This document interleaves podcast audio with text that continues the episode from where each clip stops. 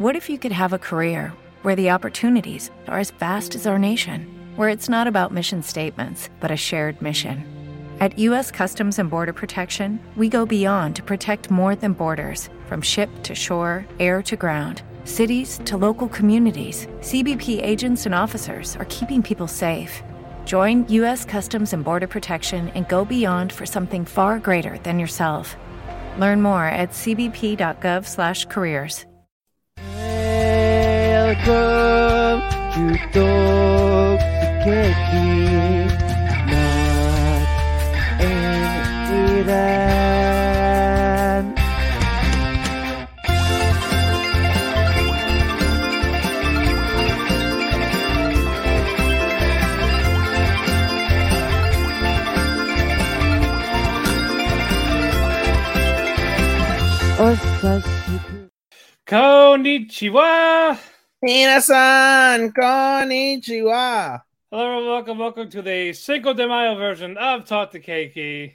Yes. Uh, my co-host is uh, getting drunk already. Or no, he'll get is, there. I literally took my first sip right as we went live, sir. He, so that is incorrect. He will He will be once once we get rolling. I probably might be tipsy yeah, as shit. So I'm we'll... Fucking... the end of this show. We'll try to remember stuff like last week when I got high. I forgot shit that happened. Everything because I got high. Because I got high. Yeah. Because I got high. Anyway, I'm Matt, and to join me, Ethan, what's going on? Gokigenyo, Matt Kun, Daijobu desu ka? Daijobu. I'm in my new office. Subarashi. New office? Yeah, the, in the Rutland. I started. Yeah. I started oh yeah, Monday. yeah, yeah, yeah, yeah. I think you meant like, you know, I was like, bro, that's the same. No, guy, no, no, no, no, no, no, no, no. Same dresser. No, no, We're missing no, no. fucking Haru or. No. Uh, yeah, no, know. they're out. They're outside. Until they start scratching out the door, and you're like, all right, you sons of bitches, nope. Come in and bother fucking daddy. Come on. Nope. They they could leave me alone today. They won't leave. Oh, did you give them fucking edibles? No, no, no. Has Hime ed- ate an edible yet? Because I know you said Haru has. No, they they, they love their catnip. They love it. I, you know what's funny? I brought my cat.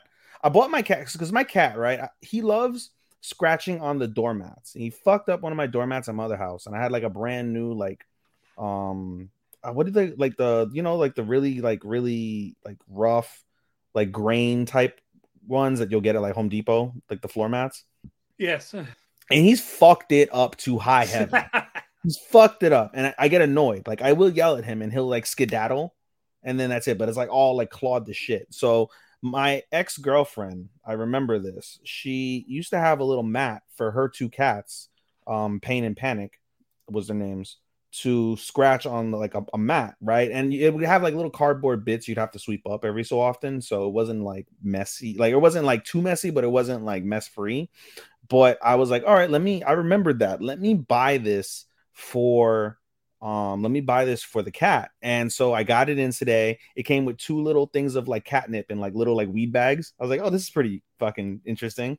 So I spread it on there, but because it's hollow, it's hollow. It went through the little cardboard, like claw thingy.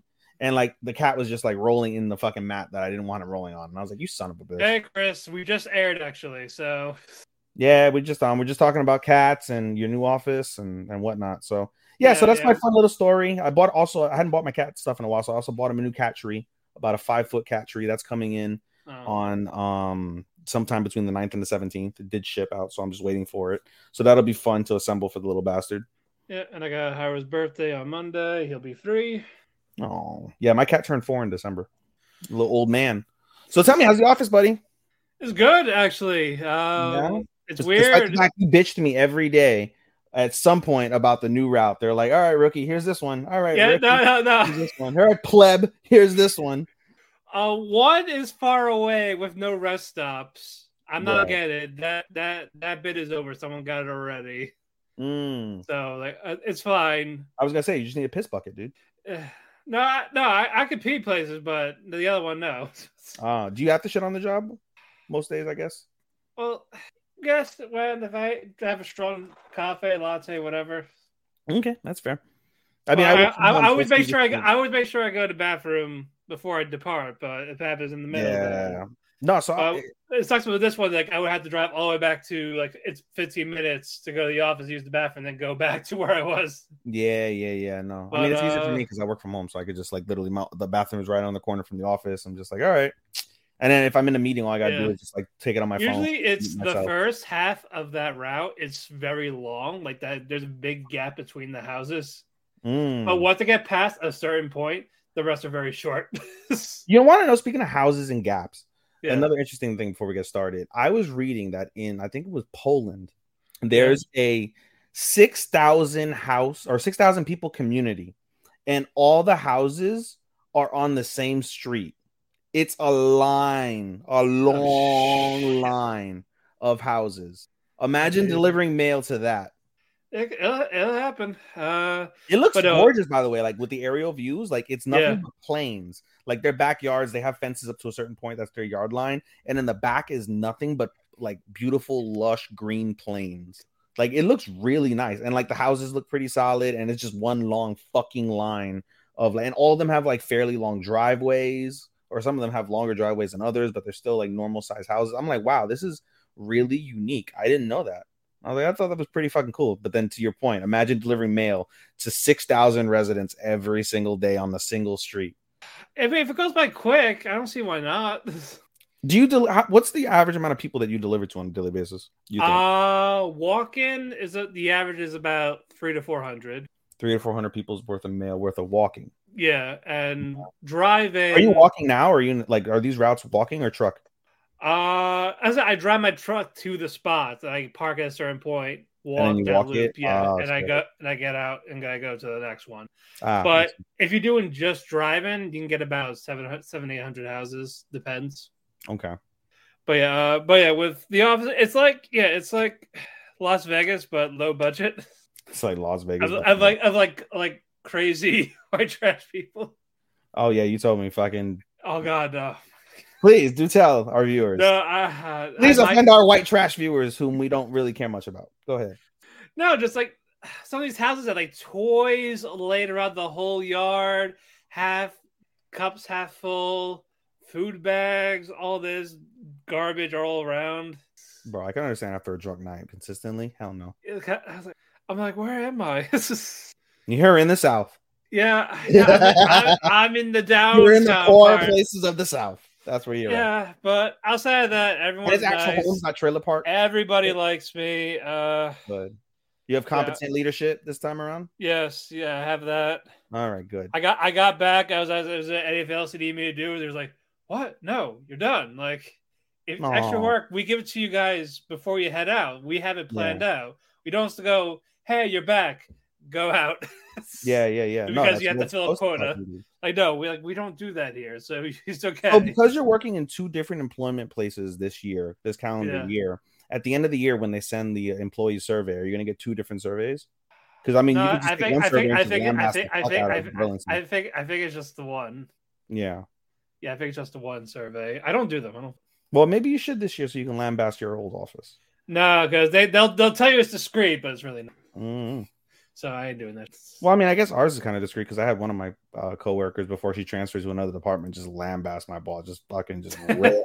I mean, if, you, if I was leaving, sure, but I don't rail him. No, but she's in the same company. She just transferred to a different department. But there were no negative repercussions. Nobody knows. Lucky. All right, let's get to let's get to some of this. All right, what's the news this week, Papa? All right, we got some news. Uh, the Foolish Angel Dances with Demons, again, an anime adaptation. Mm. Uh, the cover looks nice, but uh, it's a C N N. Okay. But also school themed, so I guess it's a rom-com. Well, Angel won't watch that. Moving on. Yep. Youpe's Story of a Family is getting a T V anime in fall twenty-three. The Cute Story of a Family. Yep. You. Yep. Youpe's Story of a Family. Yep. Oh, Youpe? What the fuck is Youth. Youth. Youth Story of a Family. Yep. So... there's a family, and we go back in time to when they were before a family. Uh, the Yuzuki family, which consists of four brothers, lost their parents two years ago. Mm. Hayato, the eldest son, is a hard worker and the pillar of the family. Mm. Makoto, the second son, is calm and collective, but he has mm. a soft spot for his younger brother, Minato, mm. whom he adores and thinks is cute. Minato, the third son, is energetic and adores his brothers, but he is clumsy and awkward. Mm. Kakuto, the fourth son, is a studious and mature first grader who is often referred to as a wise man. The manga depicts the four brothers' daily lives as they navigate their family, school, and community. That sounds cute. It does. I, if, if nothing else big gets added to fall, I'll probably add it. If nothing else gets added to fall, yeah, okay. Like nothing big. Nothing big gets added. I mean, motherfucker, we're at like twenty in summer, and fall is pretty damn close too already. We're at least over ten in fall already. Yeah, and summer is almost twenty. Yeah, summer is almost twenty. Yeah, we had the thing, nope, as Bashoka Tensei and all this coming out in, in summer. Ridiculous. Yeah, uh, let's. Komada, a whiskey family, is being released in twenty-three, the original movie. The Do-Over Damsel Conquers the Dragon Emperor is getting a T V anime. Okay. Uh, Yamishibai is getting the eleventh season in summer twenty-three. I used to watch those. I may pick it up again. They're like three minutes. Oh, really? It's like it's like a horse. It's like a little small horse, or in that uh, Yamishibai style type of picture drawing. It fits you, but we'll see. They're they're okay. Like some stories are really good, some are just mediocre, some just understood. All right, more golf anime. Hey, Tombo. Golf. Golf. Oh, they said golf. I was like, what's golf anime? Jesus Christ. No. Uh, hey, Tombo is getting a T V anime in twenty-four. If I don't watch regular golf, what makes you think I'm going to watch a golf anime? I don't know. Uh, Mixed Media Project one hundred Note is getting an anime. There, uh, yeah, that is it for news. Um, uh, mm. What you call it? The Quintessential Quintuplets new series is coming out in the summer. You guys that watch that, I will watch it one day, no doubt. Eventually, don't know when. Yep. Uh, let's get to our reviews already. You've been your first. Son of a bitch. I got to remember what the fuck would happen. Yeah, exactly. That's that's going to be me in a bit too. So. God damn it. Okay. So, uh, again, easy for me. I only have two. So we'll start off where Raeliana ends up at the Duke's Mansion. Um, very solid episode. The episode basically picks up where the um, where the ball happens. And so, you know, everyone's like, oh, my God, look at Raeliana. Look at Raeliana. She's so cute. Like, she's so pretty. Um, and, you know, she she's just she's loving the the vibe. Right. And so right. First things first is there's a dance and like all these guys. It's funny because actually, let me rephrase that. First things first, he, she meets a couple of um of high nobles. Right. And one of them in particular has like a, a little bit of significance. So she has these right. conversations with the high nobles. And then after the conversation's over, um, a bunch of men come up to her and like, would you like to dance? Would you like to dance? Would you like to dance? And so she's like, uh, like she's trying to be kind, but she's like, uh. And then the Duke, um, Noah, basically guards her off and he's like, sorry boys. And then she's like, Raeliana, would you like to dance? Oh, of course I'd love to dance. And so there's actually a really really good, like really cute, really like romantic ballroom dance that they do, like very nice, very perfect to the flow. Like she's doing fantastic. And like uh they have like Noah and Raeliana have a little back and forth between them, right? And, you know, right. they're, they're basically talking shit to each other, right? In, a, in like a funny, cute, but kind of like serious way. And it's funny. Toward the end of the dance, Raeliana steps on his foot on purpose. And she's like, oh, I'm so sorry I stepped on your foot. I guess I need more practice. And so that made me chuckle. Um, after the dance is over, uh, we see the intro of the the, the villainess of the series. Uh, uh, oh, what the fuck is her name? um Vixen some shit. She's the Vixen. Um I don't, fuck, I don't remember her fucking son of a bitch. What if I click on the thing? Will it tell me her name? I don't think it will. I'll try, but I don't think it will. Where the fuck is Raeliana? Raeliana sama. It does not. Son of a bitch. What the fuck is her name? What's her name? What's her name? What's her name? What's her name? Hey, I could sing too on this bitch. Let's go. Actually, you know what? I got a bad idea. Raeliana. I could just look at my review that I posted last week. That makes some sense, doesn't it? Eh? Oh no, that's right. Actually, never mind. I stopped posting reviews because fucking Sean took my review. Yeah, son of a bitch! I didn't write a review. Oh, you rat no. bastard! Oh, I don't remember her oh. fucking name. Actually, you know, I go back to the previous review because I put the picture of her, so that makes sense. Vivian. I got her fucking name. Vivian yeah, the Vixen. Vivian. The introduction to Vivian the Vixen, and so Vivian. um you know has this like face, but before um like she's got like this really like like sinister but snarky type of face. And as everyone's like focused on her, Noah comes up to Raeliana, is like, hey, I need you to do me a favor, right? And she Raeliana's thinking like, oh, I don't want to interact with Vivian, like what the fuck. Like she's like, I'm so sorry for stepping on your foot, don't make me talk to her, which was funny. And she's like, no. The woman next to her is the wife of the count that you spoke to earlier. Apparently, there's a woman's club, like an all-women's club for like the husbands and fiancés of like significant nobles that they talk, they gossip amongst each other. And the rumor has it that some of the gossip is actual like critical like information related to the kingdom. She's like, I want you to infiltrate that club and I want you to get information and relay it to me, right? And so she's like, I don't want to do that necessarily. And then Noah reminds her like, hey, you remember our deal? And you get a flashback to when they made the deal. The deal is like, that's fine. I'll pretend to be your, your fiance, but in return, you're going to pretend to be my fiance too. And if I need something, you better do it. Right. Basically the interaction. She's like, son of a bitch. Okay. So she goes off. And this whole time she can't help but think that there's someone looking at her. And there is, like, you see little clips of like people, like a couple people in the shadows, right? Just like looking at her. She's like, I feel someone's looking at me besides the guards. I just don't know who they are. And so the interaction happens where she sees Vivian and the woman, again, whose name I'm forgetting. I don't remember her name. But um, Vivian and the woman, they're like, I guess having, there's something or whatever. So Raeliana walks up and she pretends to spill um, red wine on the woman. And so, actually, no, it wasn't Vivian. Vivian comes in later. Sorry, it was her and somebody else. Uh, a waiter. It was what it was. She was talking to a waiter about something. So she spills, spills the red wine. Uh, the woman brings a plate up to her chest so the wine doesn't get on her on her clothes, but it does get on her on her hands and Raeliana's glove, because she's wearing those like those those uh, arm high gloves. It gets soaked with the with the wine, and they're like, "Oh my god, I'm so sorry, I'm so sorry, I'm so sorry," whatever. And she's like, "Oh, you know," and whatever. Try just trying to force an introduction, right? And the waiter goes away, and then at this point, when the waiter goes away, Vivian comes in, and she's like, "Oh, Raeliana, it's so nice to meet you." And like they have like a really snarky back and forth. Like she's basically talking shit to her. The other woman's like, "No, bitch, you ain't gonna talk shit about me." Like it was like a like a really proper like verbal cat fight between Viviana and Raeliana. It was actually pretty cunning.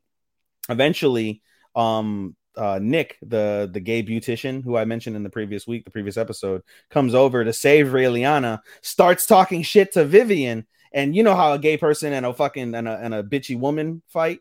Like it yeah. was like just like that, right? Little snarky backs and forth to each other. So Raeliana uses the time to bring the woman over. So she brings her over to like this like rest area, the rest room, not quite a rest room, but like a room where they can like whatever, right?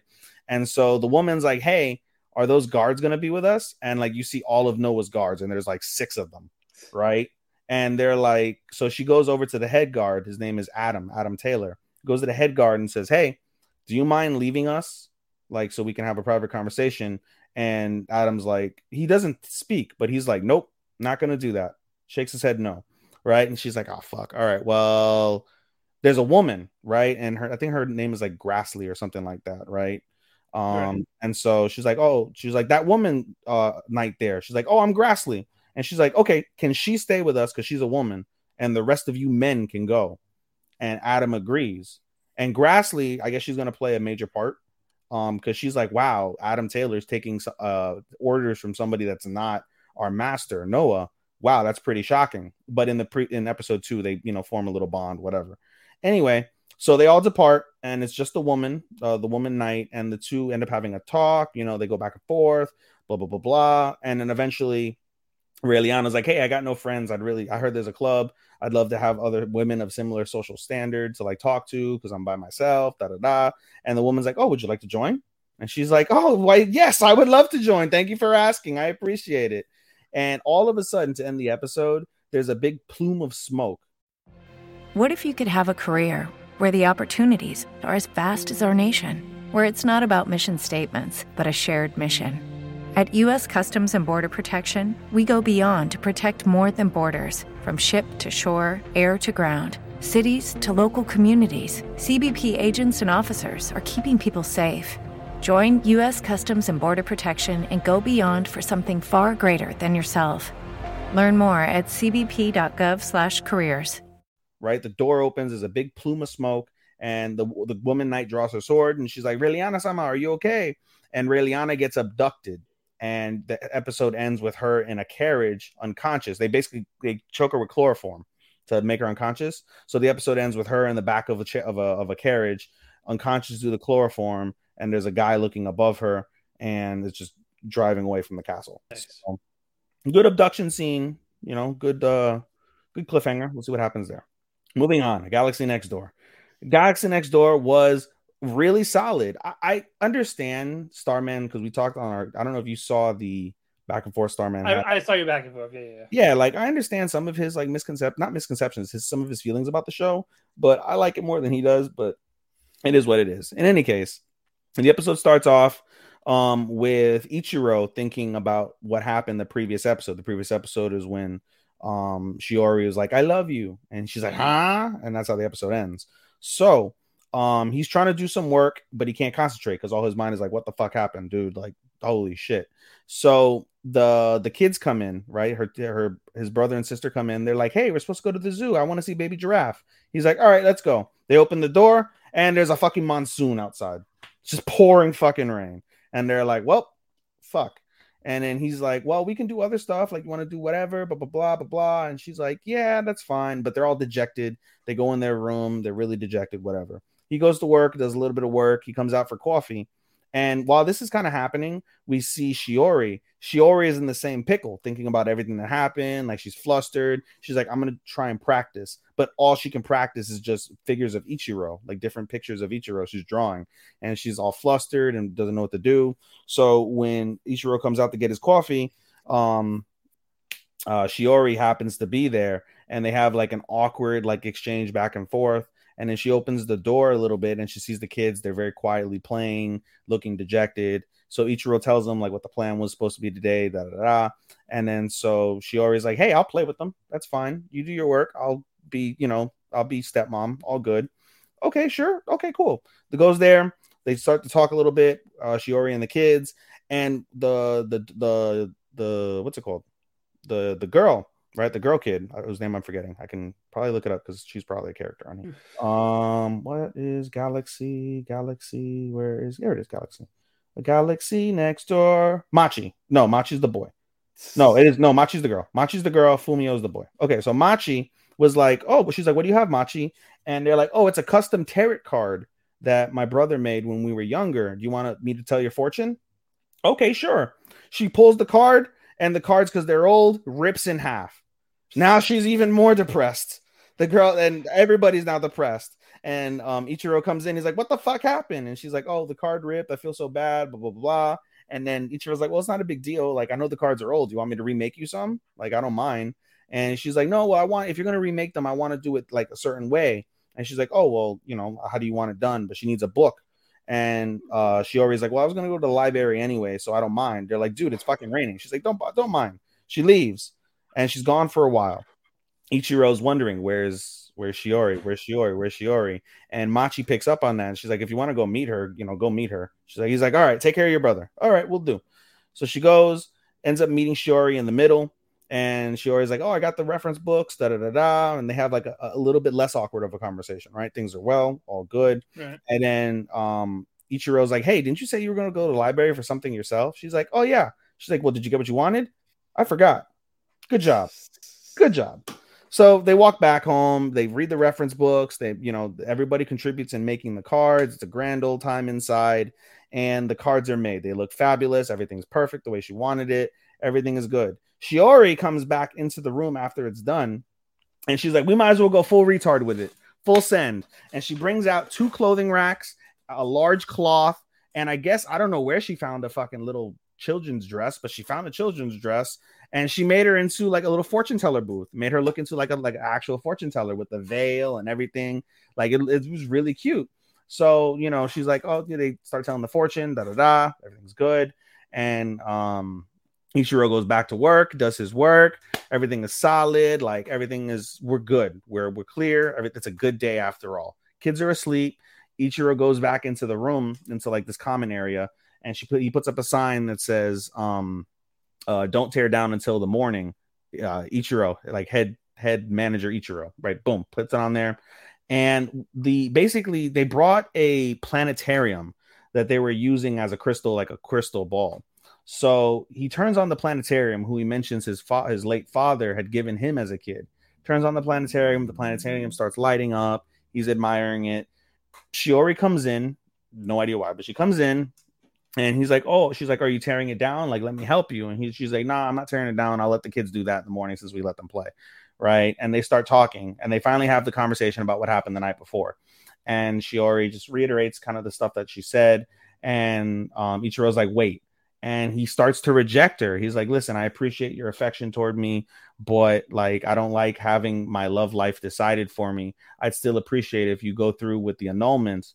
Right. And she, he continues. He's like, I don't see my, I, my priority is making sure that the two kids are good. Like, you know, that they're, they go to college uh, if they want to go to college and supporting them. Like, they're my only real family. They're my number, pro- number one priority. As he's saying this, because he's rejecting the person who he's supposed to marry, the curse that he has starts riding up his arm and up his neck, and it's straining his voice. Like, he's like losing like breath when he's talking. And Shiori's like, don't reject me anymore. You're going to die. Right. And he's like, no, I got to say this. And then he about faces. He's like, spending time with you has been a blessing. The more I spend time with you, the more I, I think about all the all the laughs that we have. I've, you know, I, I enjoy our time together. I want to like see where this continues. Will you go out with me? He fucking confesses right there. Right. Okay. And right. This is episode four. So we get an early confession. Episode four. And Shiori is over the moon. She is squealing like a little girl that just got a new doll. She is in heaven.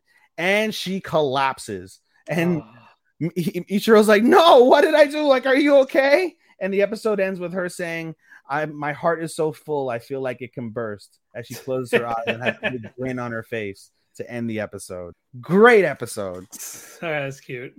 Very cute. I'm done, Matt. Go ahead. That took me about all right. Uh, all right, Mashal. Uh, I did watch today, so it's gonna be two episodes, but I'll be quick about it. It's not what she said. Uh, yeah, yeah.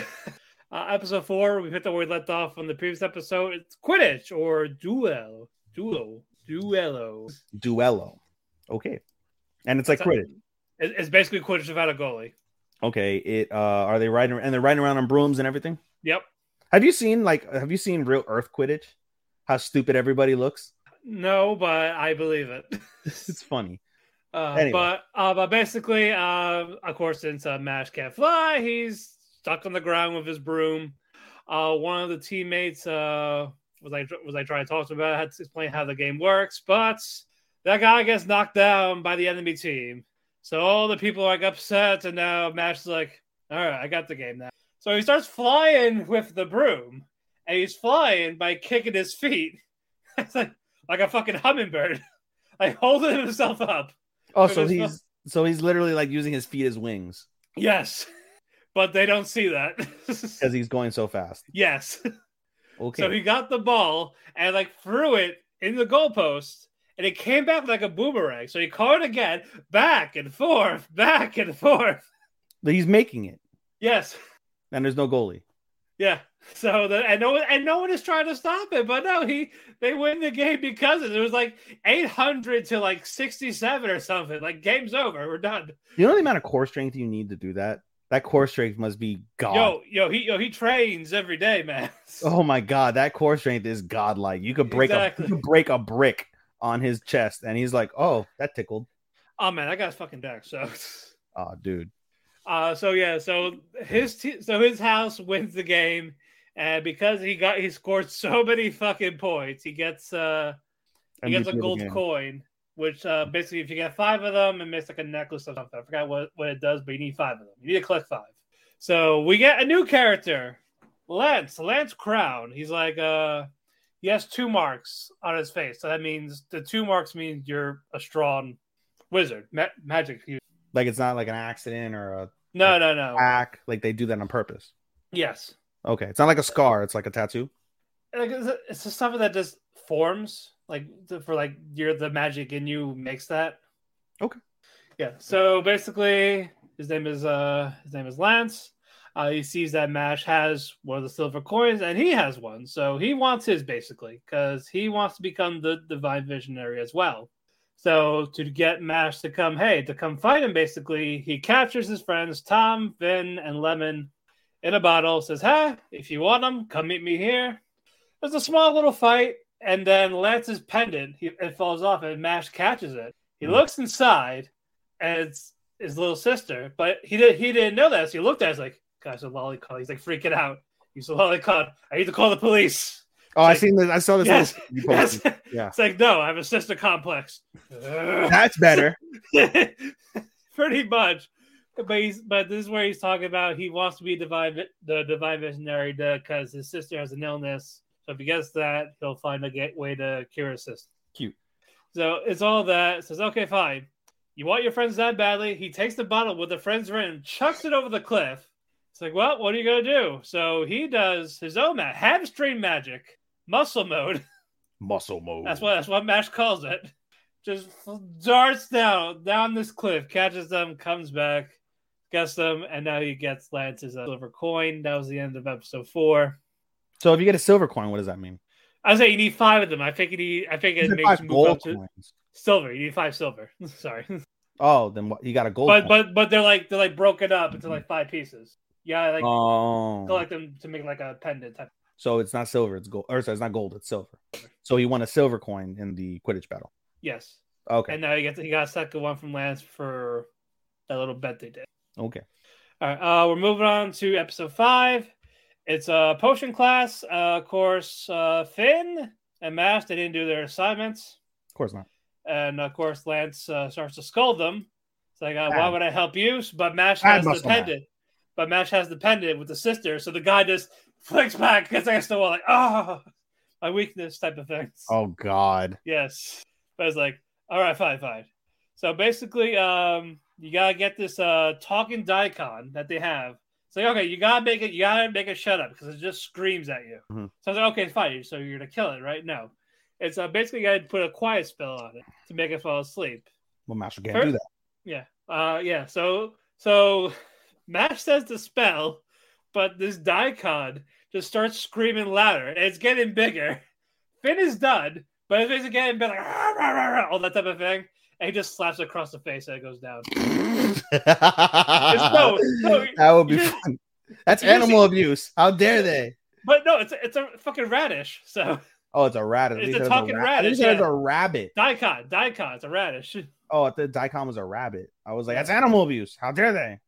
No, it's like it's like screaming. You know, our main event is a fucking girl that fucking strangled two fucking ducks. Okay. Yeah. yeah. Okay. Anyway, moving on. Go ahead. Where was Where I? Was- Um, Mashal and the potion, and after he slapped it to go the the radish to go to sleep. Yes, and the radish was like, ah. He orgasmed when he got slapped. Okay. Yep. No, he just had a happy face. He didn't have an orgasm. He just had a happy face. I mean, if he's sighing, I mean, he probably the, the radish probably came. Is it a he? Can we gender them? It's a he. It's a he. It's a he. Okay. Does the radish have a penis? It's a daikon. I don't fucking know. All right. Uh, basically, okay, so. Last says, okay, now you just cut it up, you cook it, add a spice, done, potion. She does it. Right. Okay, so Mash does that. Cut, throws the oven, cooks, spice. It starts to do a fucking cream puff. Oh, wait, I got to let uh, Sean know. What time did you came in? one thirteen? Right. Uh, where is? And there's like, how the fuck did you turn it into a cream puff? It's like, okay, let's try this again. Let's... All right, though, so he was like going directs like very slowly. Here's this, you do this. And Mash's like, got it, got it. It also turned into a fucking cream puff. Okay. Yep. So cream puff, cream pie, cream puff. Oh, you said cream pie the second time as well. I was like, no. oh, it was a, no, it was a fucking cream puff. Are we foreshadowing what's going to happen tonight because you're pissed off? No. Oh. All right, keep on going. No, no, no, no. So that happens next day. It's a survival exercise. Okay.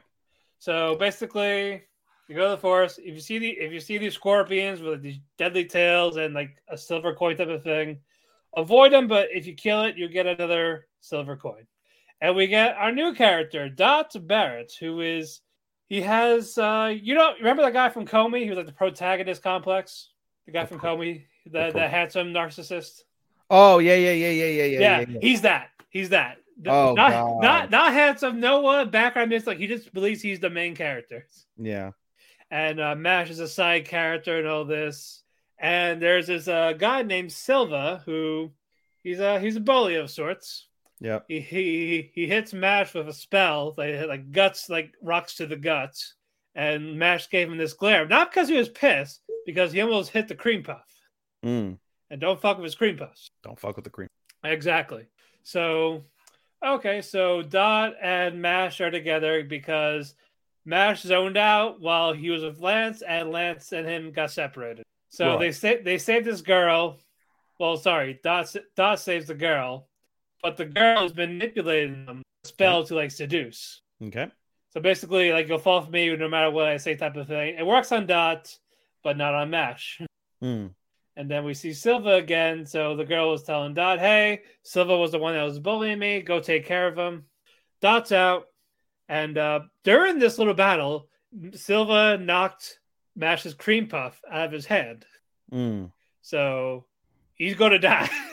He's in rage mode. All right. Yeah, he, he no, we don't we don't see him in rage mode. We just you just see him glare at him, and that was where the episode ended. All right. That's it with that. One down, four to go.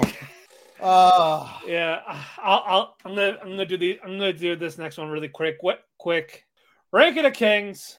It was a two episode. Uh, the previous episode last week. Uh, first half is uh, Queen Helen. Uh, this the story took place when uh, Helen and Dorshe uh, retreated the castle because of King Bosi, and this is where we meet Anne, which is uh, one of the knights that mm. Helen recruited. Mm. Basically, they knew each other from. Uh, From their youth, uh, traveling buddies, adventure buddies. So basically, Anne says, I can't join you because I'm obligated to help out these people here, but once that's over, I'll come join you. So Helen says, all right, fine, I'll help you out then. Okay. Uh, basically, get rid of the bandits. Uh, they did, uh, basically, uh, he, the queen, she tricked the main bandit to thinking, oh, uh, I healed you, but I put a curse on you. If you do anything bad, you instantly die. So he believes it. So now he's uh this bandit's a good guy helping out with the village with labor and all this shit. Yeah. So that was that half. The second half of that was uh, Bojji and King Daida younger. Uh, this Daida seeded more of how much Bojji actually cared about him and how Daida looks actually looked up to him. Oh, because uh, Boji's like a veteran type of thing. Uh, that one was cute, but this one I want to talk about because this is probably the best episode for this whole spinoff thing. Mm-hmm. We.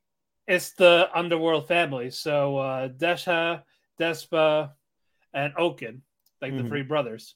It explains what happened to Okin, like why he why he became corrupted. Mm-hmm. It was basically the father who was basically trying to figure out like immortality type of thing. And he thought his other sons would get it, so Despa and Desha, but they didn't. But he talks about how he sees stuff in Okin. And with that, we get we go flash forward a bit. Uh, Okin talks about how he has no powers or anything like that. So mm-hmm. he's like he's envious of his brothers of that they could do stuff. Mm-hmm. And this is when again, this is when the father is still still in control, and Desha is not king yet. Mm-hmm. And uh, basically, the father is like sacrificing people for blood, like the townspeople, mm. like goblins, orcs. Pe- and just people, and fucking Desha hates this. So this is why they they that's why that that's why the children are going to war to overthrow him. Mm-hmm. And then uh, basically, Despa sees that Desha was using a baby goblin as like bait, like stabbing it for the for the main for the main goblins to come, so they so that they could be killed. Right. So I was like, Jesus Christ. But you see Desha like regretting all of this, all the. Everything like is like clenching his fist. Mm-hmm. Like he hates everything he's doing, but it's it's war, right? Is that type of thing? Uh, basically, then uh, Desha meets with the king. Uh, they uh, the fa- uh, something from the castle collapses on on to the king. He's physically he's dead, so his spirit comes out and he's trying to takes over uh, Okin's body, uh, but Okin rejected him. Right, and Desha uses lightning to electrocute it and disappeared. Right. Desha is king, and Despa is mad at his brother for again sacrificing people just to get to the father. So that's why. So he so Despa wants nothing to do with his older brother, and Okin is still like he wants to help out. He wants to be there. There's still there's still fights to do, mm-hmm. and this is where he realizes he has the immortality. Like he sees mm-hmm. like he like he's like he's he, like his scars were healing and all that. Mm-hmm. So all that's going on, and it's got to the point where he's slowly losing his sanity. He's slowly losing his, mm. and it's getting to the point where people, his comrades, tell him, "Hey, just retreat back. Like, mm-hmm. don't don't fight anymore. Mm-hmm. But he, he refuses to because they're so close to the, they see that one more battle and then it's over. Mm-hmm. And then uh, Despa gets the letter and he goes to his older brother. Like, he finally talks to him and says, hey, this is what's happening to Okin. And they had a feeling this to dad, basically. The dad is, you know, he's de- he's physically dead. He still has a he still has somewhat of a hold on him. Yeah. And now it's getting to the point where Okin's like, loses that, like every, any, anything he hears and sees is his dad. Mm-hmm. It got to the point he killed two of his soldiers because he just he just sees the dad in them, mm-hmm. and he's just snapping. So let me ask uh, you something before yes. you continue, because I'm thinking about this and I want to get this point out. Um, if you were to watch Ranking of Kings, would you recommend?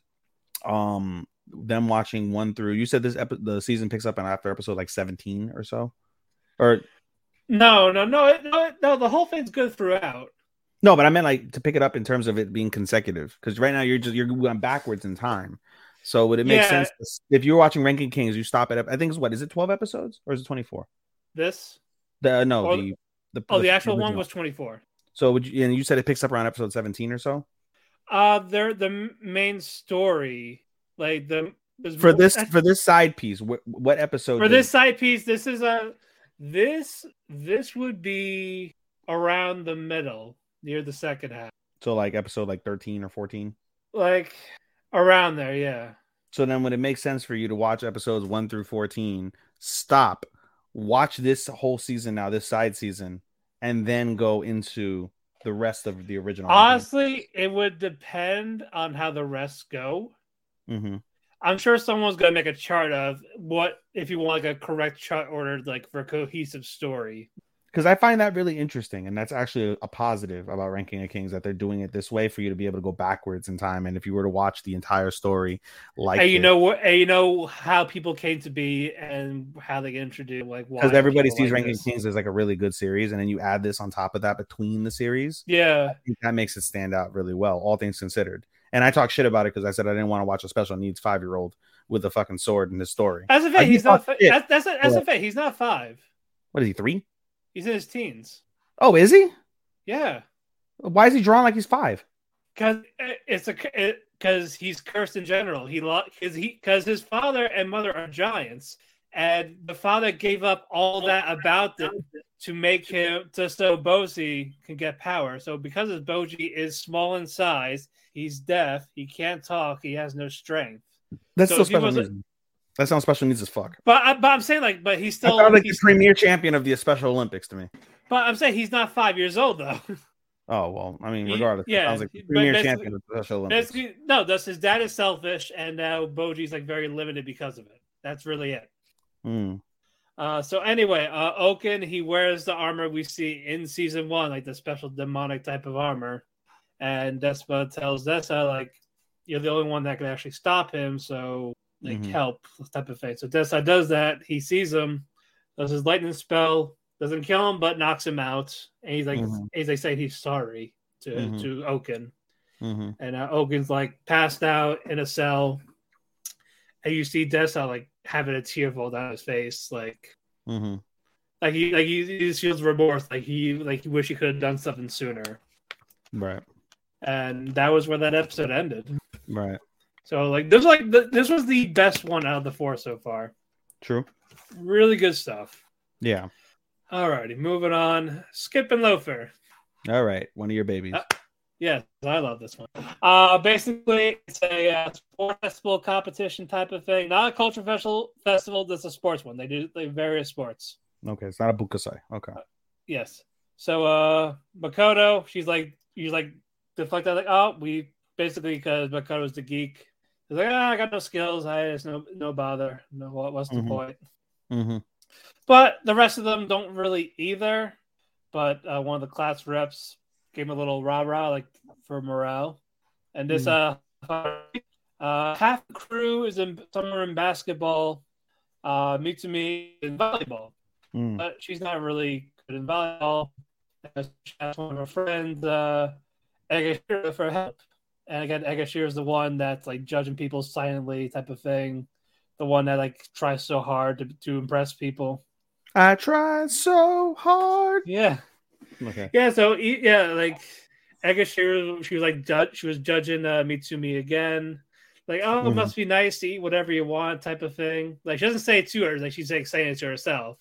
Mm-hmm. As again, because mm-hmm. and we see little snippets of her as a kid where she was she was fat, and okay. like she had to do like self control, like diet, forcing herself to diet, force herself to like look pretty, mm-hmm. all like all this stuff to stand out, like everything she does for herself. Mm-hmm. But judges others. Like she's she's envious. She's jealous of others, basically. Mm-hmm. Like it's like it's easy for them, but not for her. Right. So she has that little thing about all of them. And I uh, got to the point where uh, she was trying to teach uh, Mitsumi how to, how to do volleyball. It's not working, so she's getting frustrated a, a bit by it. But she still does it because she wants to impress uh, Sosuke, the guy that she likes. Yep. Yep. But obviously, Sosuke likes Mitsumi. Mm-hmm. And Mitsumi likes him, but not that way. Mm-hmm. Or just doesn't realize or understand yet. Mm-hmm. Uh, they go they go to the gym for practice one more time. And they saw there was a couple of guys there practicing too, but it's for girls first year. Like, like it's their time for the thing. Right. So um, Egashira got bumped into by one of the guys. And she didn't say anything, but Mitsumi, with like this brave face, like nervousness, like sh- the facial reactions of it. She's like, "Hey guys, like, it's our turn to use this." Like she was like, "Hey, like, like bug off, basically." Fuck off. And then the other guys are like, "Yeah, fuck you," basically. But when the teacher saw, is like, "Hey guys, no guys today. It's for girls. It's for first year girls only today. Read the schedule. Get out."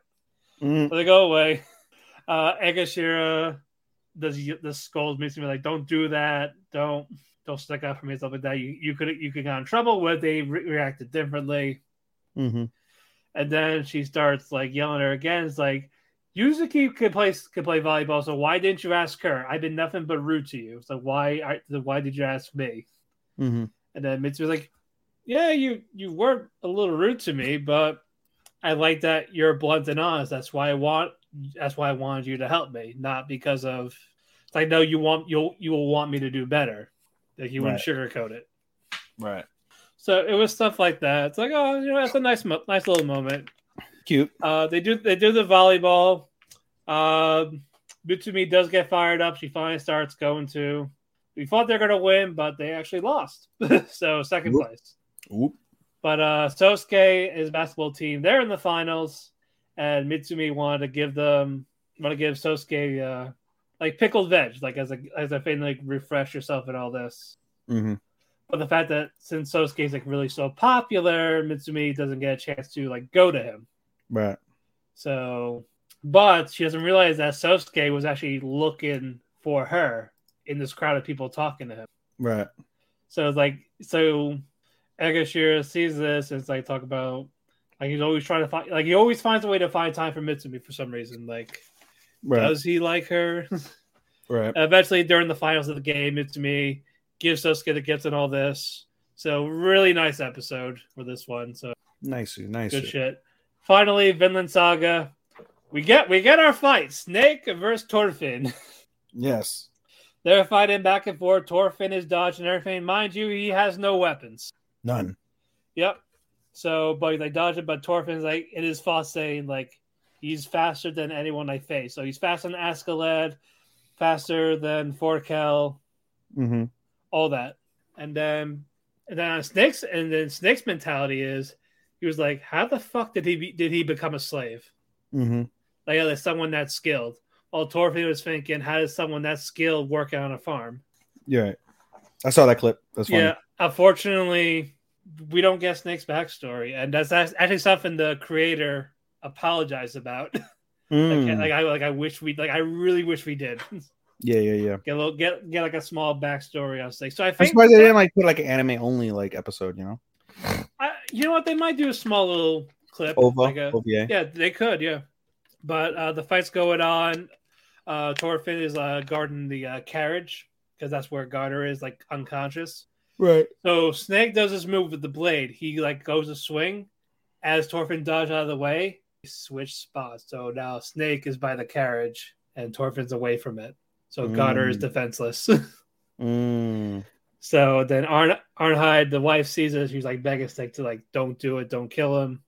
And the old man, he was like, he was like bargaining with Snake, like, look, like I. I I understand you're frustrated that you lost your men. Like, like I'll make it. I'll give you money. I'll, I'll give you my farm when I die. And the Snake yells, like, that's not about any of that.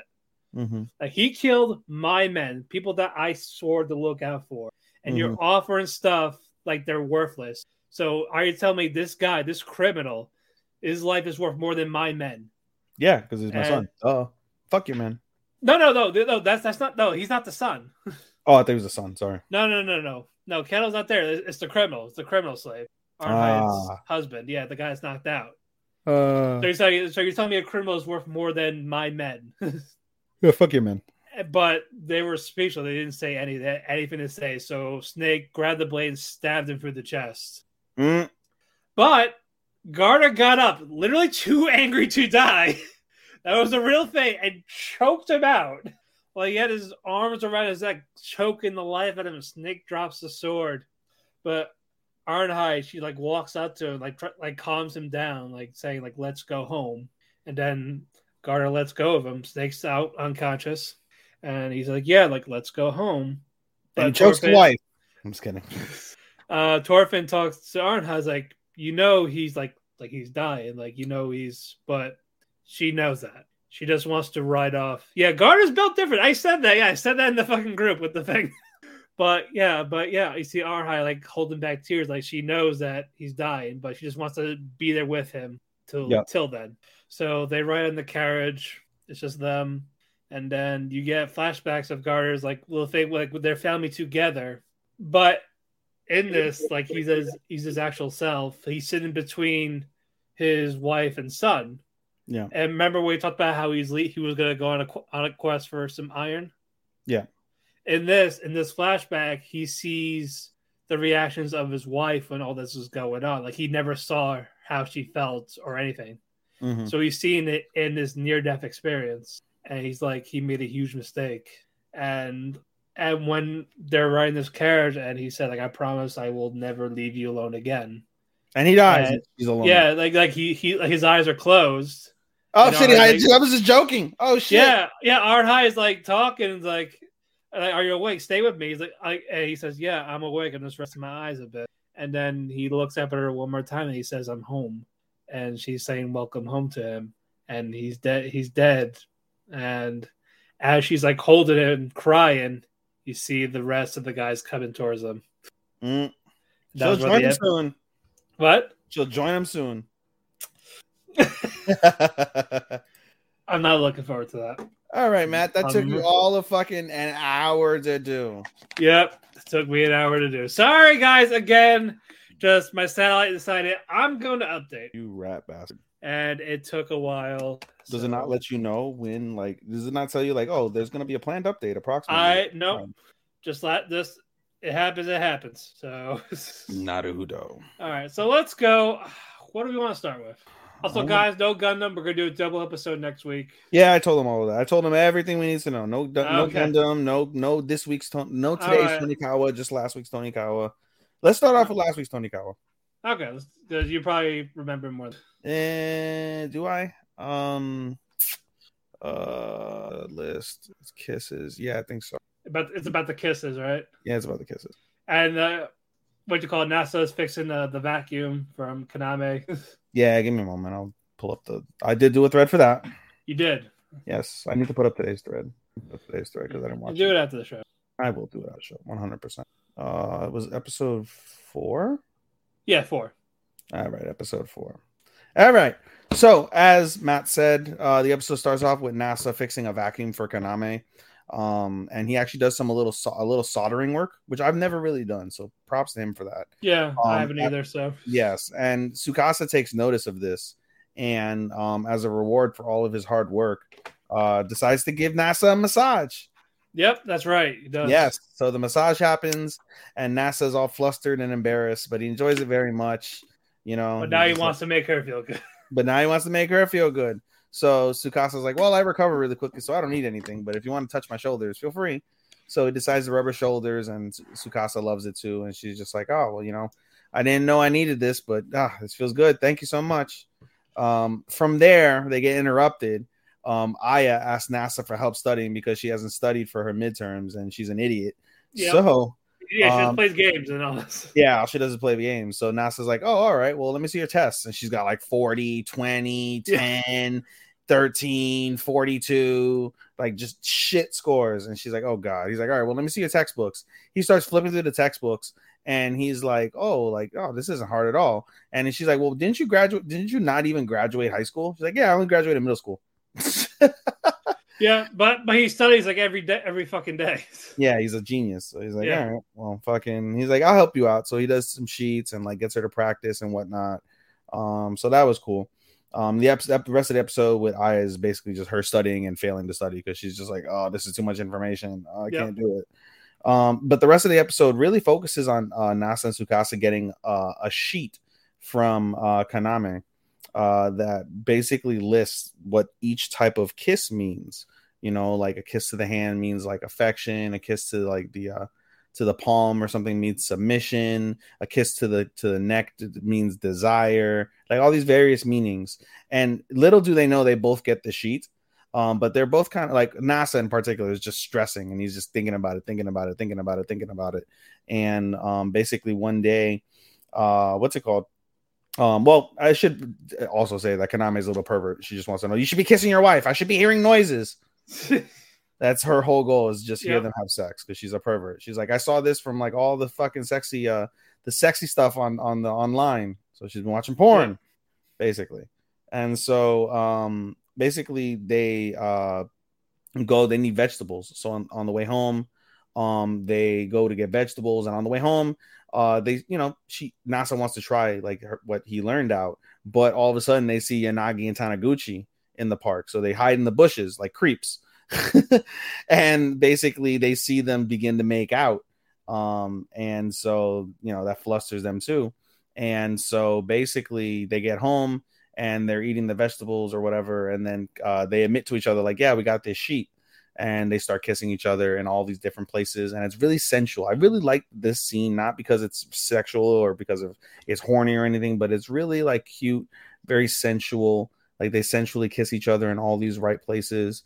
And then uh, the episode ends with um, NASA kissing Tsukasa's belly as if she was pregnant. She's not, but you know, as if she was pregnant. And Tsukasa's like, what does this mean? And he's like, I forgot. And that's how the episode ends. And that was really cute. This was cute. Yeah. Uh, I hope there's more progression of them as a couple. Physically? I mean, in general, like it feels like a little bit of the same. It's always a bit of the same, but I mean, there's, I mean, emotionally, I think they're straight. I care. You know what I care about more? I care more about Tsukasa's alien story. I want to see more of that. Oh, I don't know if you'll get it this season, mm. but you, you should soon. And not an alien. She's not an alien. Not an alien. I thought she was an alien. No, no, no, no. As okay. I will tell you, it's not an alien. Okay. All right, moving on. Uh, Dangers in My Heart. Very solid episode. Uh, yeah, we got uh, basically people being split up into groups. Yep. And of course, with uh, Yamada, with the girl, now he's all the, the perverted guys want to join in. Yep. But only two of them can go. Yep. Uh, who's, who's the one that didn't want to? I forget his name, but he's so the one that's the, he's he's the he's the he's one that's in love with the fat girl. Yeah. Uh, Kenta. Okay. Yeah, and Kenta loves the fat girl. Yeah, uh, so, so yeah, uh, so, he, so Hanu, Haru, what's her name? Uh, Hara. Hara, the fat girl. Yeah, and it was Hara something. I don't know exactly. Yes. Yeah, so basically, uh, they they don't want the so be, show because he's the pervert. Mm-hmm. They are. Oh, we want Kenta, but Kenta doesn't want to do it because the girl he likes is in that group. Mm-hmm. So they pick Ichikawa, and who was the other one they picked? The the most perverted guy of the bunch. So they so they picked so they did so they did pick Show because Kenta said no. Yeah, they picked the pervert. So yeah, the so, fat, yeah, fat so boy she, and and and Kento went over to. Yep. Yeah. So Show and Ichikawa. Kento. I keep thinking Mihara. Kenta. Oh, Kenta. Yeah. Kabashi. No, the other one. Capital letters Kenta. Capital letter Kenta. Okay. Yes. Uh, so that so the groups get picked. Uh, now we get to outside. It's raining. Yeah. Ichikawa doesn't doesn't have his umbrella. No, it's not Ichikawa. It's Yamada. Yamada doesn't have his umbrella. Ichikawa's wearing a trench coat. Oh, okay, that's right. So no, I thought, no, I thought Ichikawa didn't have it either. So That's why Yamada went to go to the store. No, Ichikawa had the trench coat, was leaving, noticed Yamada didn't have the, the umbrella, and Ichikawa was like, oh, I'm going to go to the store to get an umbrella. Can I use your friend, your trench coat? And she puts the trench coat on, and it's like, perfect. Well, Yamada's a girl, so. Yeah, I said Yamada. Okay, you said Ichikawa. No, no, no. Ichikawa's the one wearing the trench coat. It's big on yeah. him. Yeah, and, and then Yamada, she takes Yamada. it. It fits her perfectly because she's yeah. bigger. Yeah, so and he's like, goes, and she's like, I'll come back. He's like, it's an anime trope. This is where yeah. we never see him again. Yeah, he's like, I promise I'll come back. And then she leaves, and while he's sitting there, he notices, oh shit, she left her bag. So and, he and the bag was the wallet. So he runs and he runs to go to um to, to Yamada, and Yamada's like, you forgot your bag, you forgot your bag, you forgot your bag, and um. What's it called? She's like, oh, I'm sorry. So she's like, hey, my wallet's in the front pocket. Can you get my wallet? So he goes in the bag and finds an umbrella, and she's embarrassed, and she's like, uh, it's broken. Okay. It's like, just, so put, the just, wallet, just, put, just put the wallet in my in my shirt in my pocket. pocket. In my pocket. And so he goes to put it in the pocket. She's like, no, no, no, no, no. It's going to get wet. I want you to put it in my shirt pocket. So he, it's kind of like a little sexy, unbuttons it very slowly. Both of them are embarrassed and like, puts it in the like, shirt pocket. Like he's tipping her. Yeah, he's like, like he's tipping her. And then closes it up, and he's like, "Oh, I'll be back." Um, and then, but so we she... find out, yeah, it's, it's more she just wanted to buy fucking sacks again. Yeah. Uh, and then she asks, like, "Hey, you like ice? It was basically ice cream. Like you like mints? It's either you do or you don't. Chocominto. Yes." But he's and like in the middle, like, he's like, I'm indifferent. He's like, "Well, normally people either hate it or love it." And she's like, "You want to take a guess? Uh, time's up." And she's like, "Wow, that was fast." She's like, "It was a reaction time. You're supposed to be fast with it." Yeah. And he's like, "Oh, okay, the fuck." And he goes to walk away. He's like, "All right, bye, bitch." And he goes to walk away, and uh, Yamada stops him, and he's like, "Here." He gives her a choco mint bar. Yep. And um, no, I am not. Fucking other podcast hosts. Are you watching the fight? And I was like, "No, I'm talking about anime."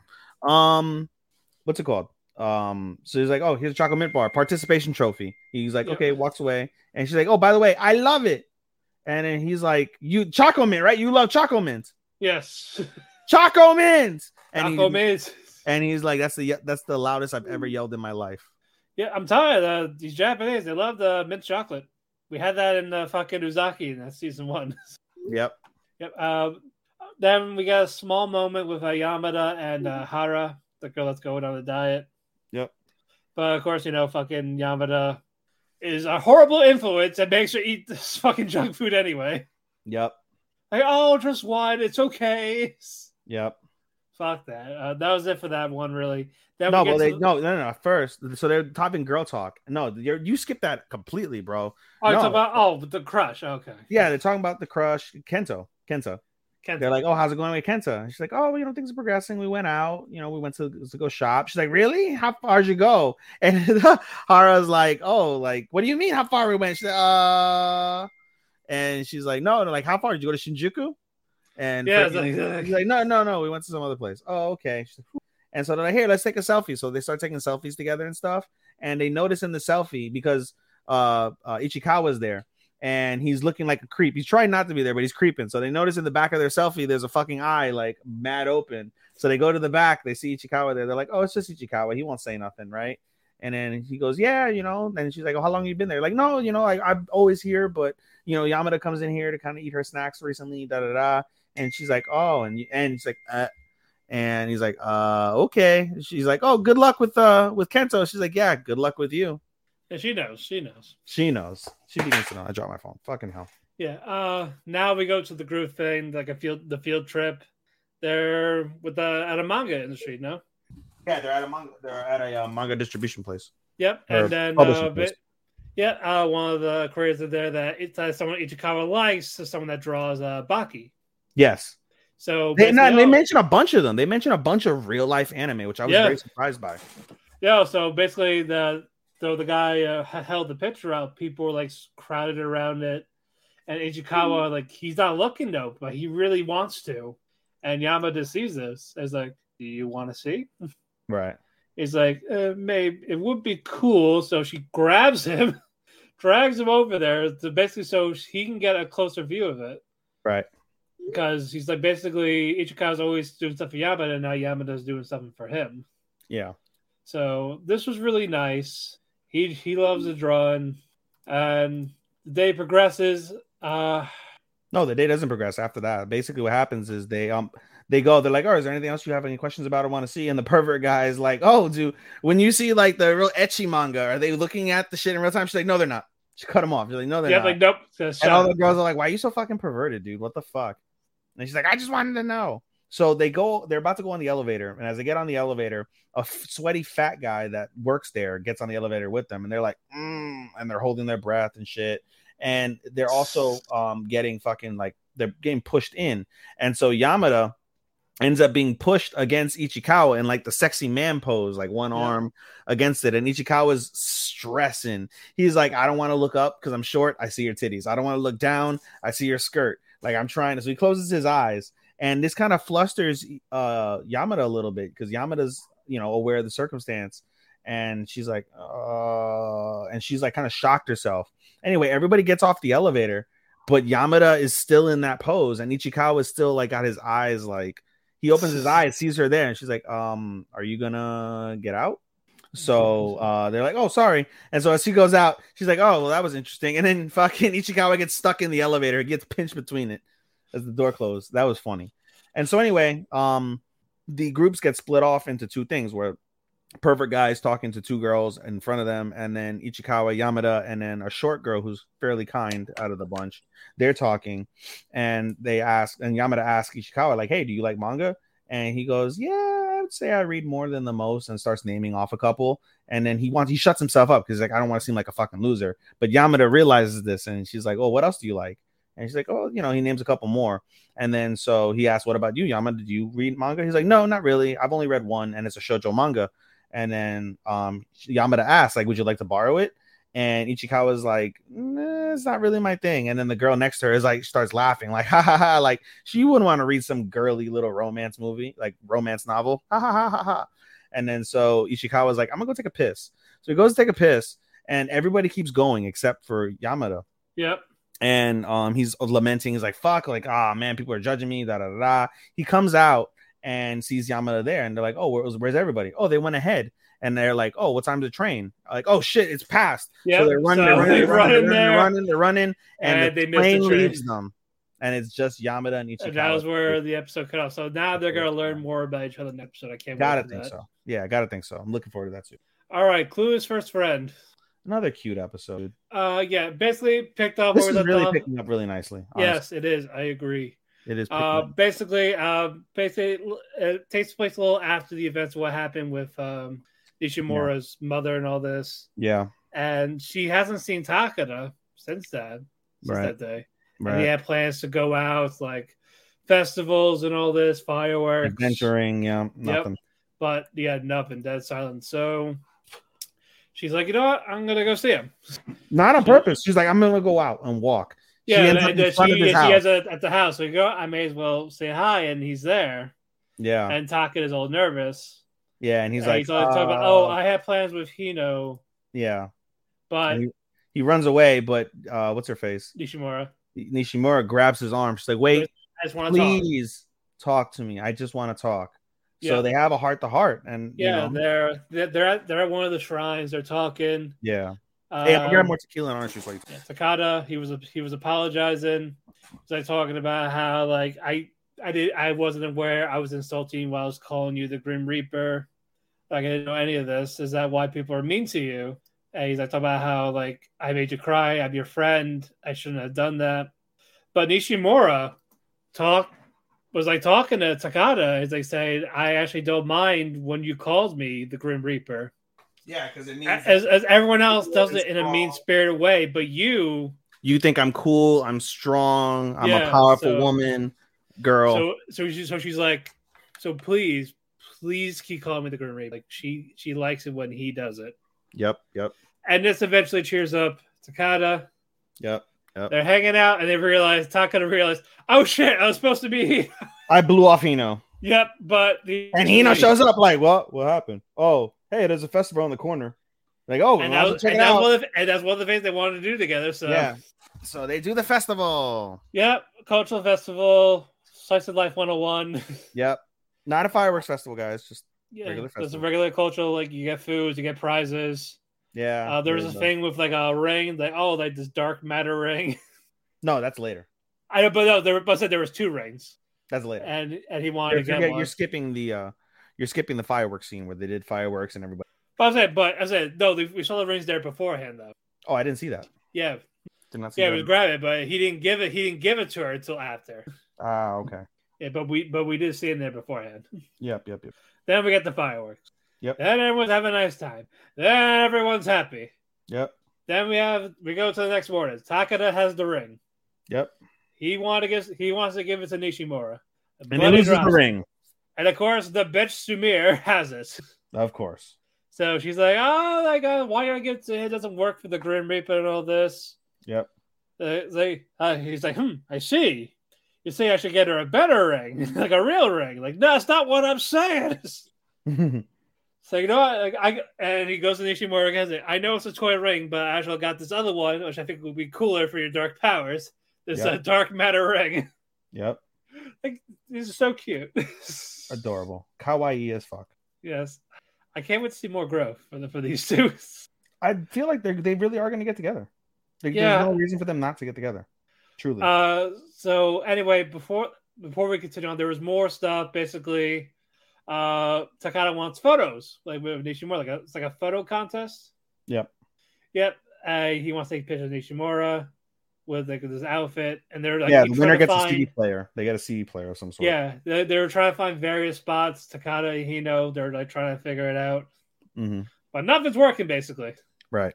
So basically, it's it's just focused on so the atmosphere, just too focused on Nishimura. Yeah.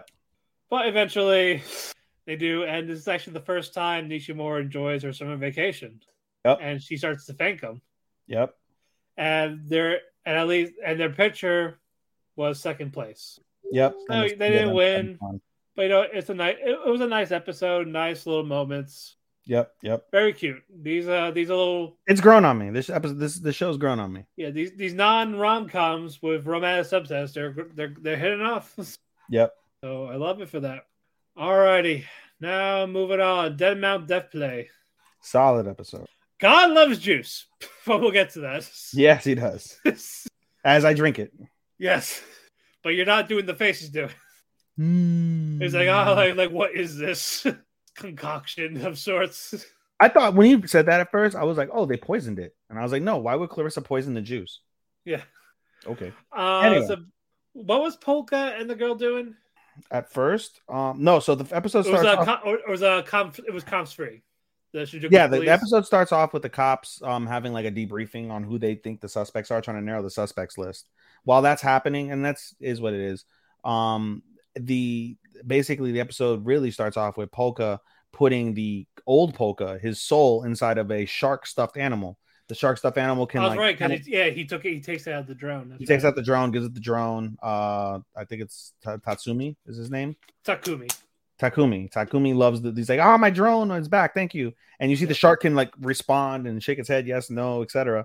And he's like, yeah, I can make it talk too, but I need fresh vocal cords, and I don't have enough mana to. Uh, To make to fresh vocal cords. And he's like, oh, I can get mana though through gemstones. And he's like, huh? And they're like, yeah, like the things you like, sapphires, diamonds, rubies, like those are all magical stones. So if I can just get like a bucket of those, I'll be set. So they go to the store, the jewelry store. They see one sapphire costs four hundred thirty-five thousand yen. Yep. And he's like, what the fuck? Yep. And like, then, I, I got I can find these like candy where I can. And he's like, bro. I guess if I save up my money, I could buy everything in here. And they're like, well, if you did that, you'd be paying at the current exchange rates three billion yen. So, and he's yeah. like, fuck that. So then they walk away, and uh, uh, Arase, yeah, she's like, hey, why don't you just like, oh no, you no, Arase is the, the cop, yeah, um, yeah, the other girl. Before we get to Arase, Misaki. Misaki was like, oh, why don't you just siphon it while you're there? And they're like, oh, because then the, the gemstone will break, and I don't think that's fair to the shop owner. And they're like, oh, so you do you feel chivalrous about stealing, huh? Okay. Yeah. And then at that point, uh, Arase, who's the uh, first of the cops, basically sees uh, Takumi's drone and was like, oh, I knew I'd find you here. And then you see the kids there, and he's like, oh, just, you know, pretend you didn't see that, kids. Go on on your day. Have a good one. But, but uh, Polka, he, he steps in because he's like, hey, that's my friend. Yeah. He's like, oh, your friend. Well, I know the guy, and he's a piece of shit that will turn his back on you at any, yep. any second, just to save his own ass. And yep. Takumi is hearing all of this. Yep. So, so he so calls him. He calls him and he's like, "Hey, let my friend. Those are just my gaming buddies. Let them go." Right. And then basically they're like, "Oh, well, you know, still da da da." And then but he, so, but he's, he's curious about Polka, but he's like, "Wait, where's the girl?"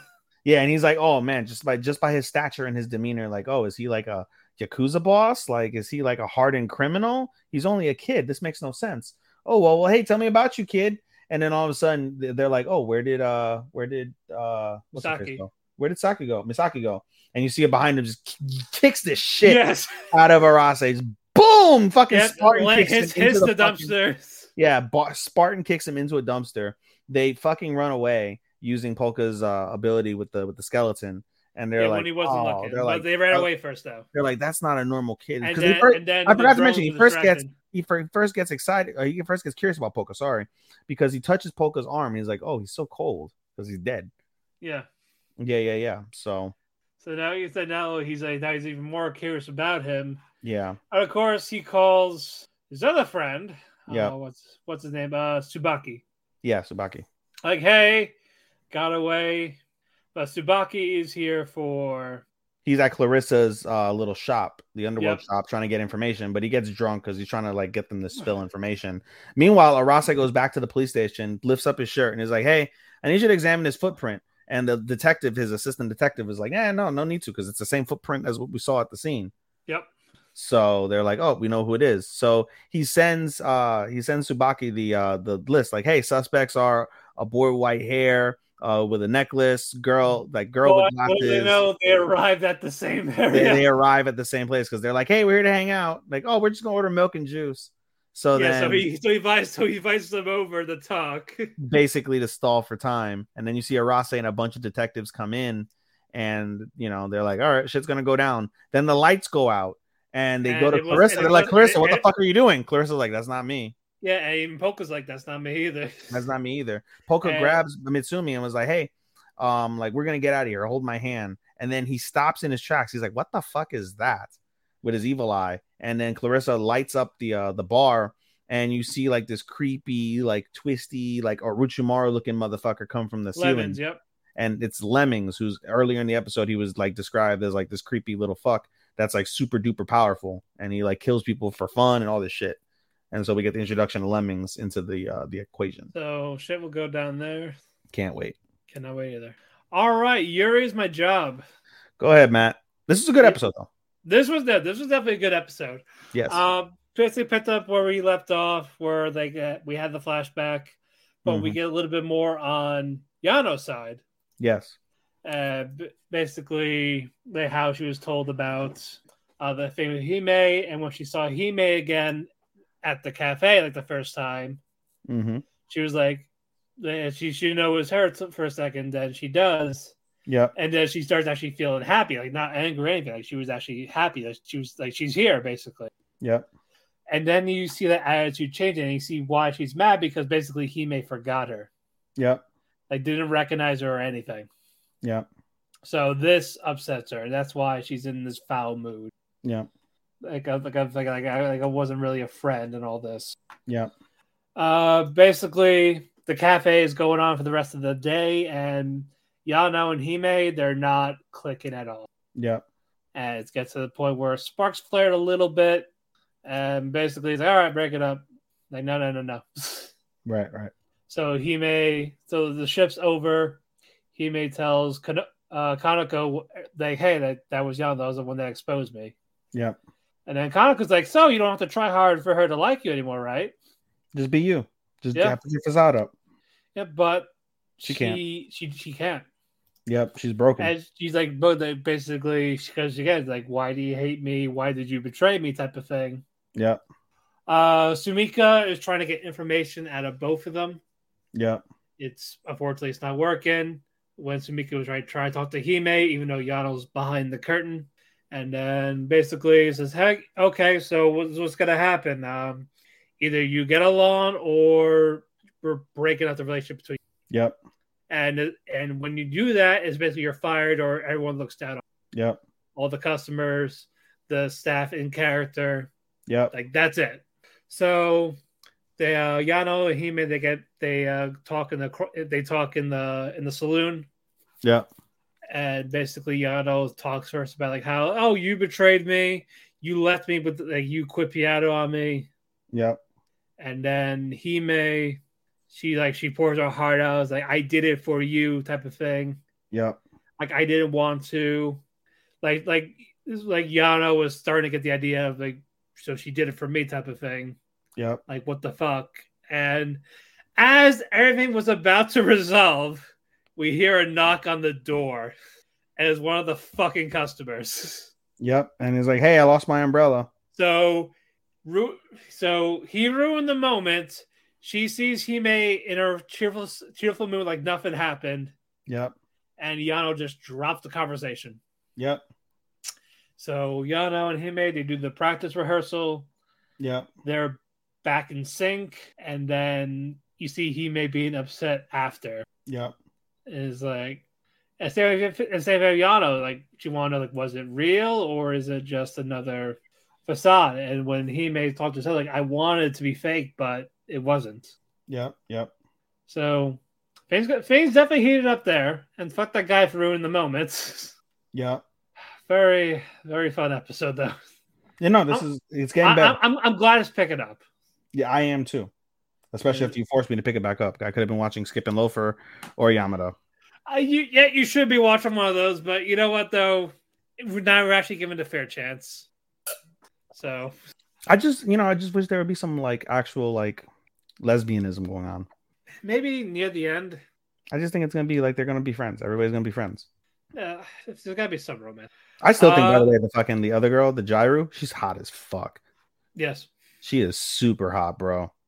It's too bad she's in high school because I oh she wasn't. Naughty things, naughty fucking things. Uh, this one I forgot a little bit, so you're gonna refresh my memory. Is Salmoniacs after school? Oh, I'll be happy to, sir. Yes, go ahead. This is I'll your baby. It is my baby. I love, I love Insomniacs. Actually, so do I. No, it's really good. It's. I am sad that it might not be top five. I am too. I just. I don't it, it, it still can. It still can. It's just gonna be very hard. I really don't see it. I love the shit out of it, and I just don't see it, honestly, mm. all things considered. So it, it, it'll definitely get some awards, though. Oh, yeah. I think it will. Yeah. Um. All right. So the episode starts off basically with Ganta taking pictures one night uh, from his balcony or from like a random location. And basically when he can't sleep, he's going out on his own to try and like practice taking pictures. Uh, yeah, from there. Up, yeah. yeah. From there.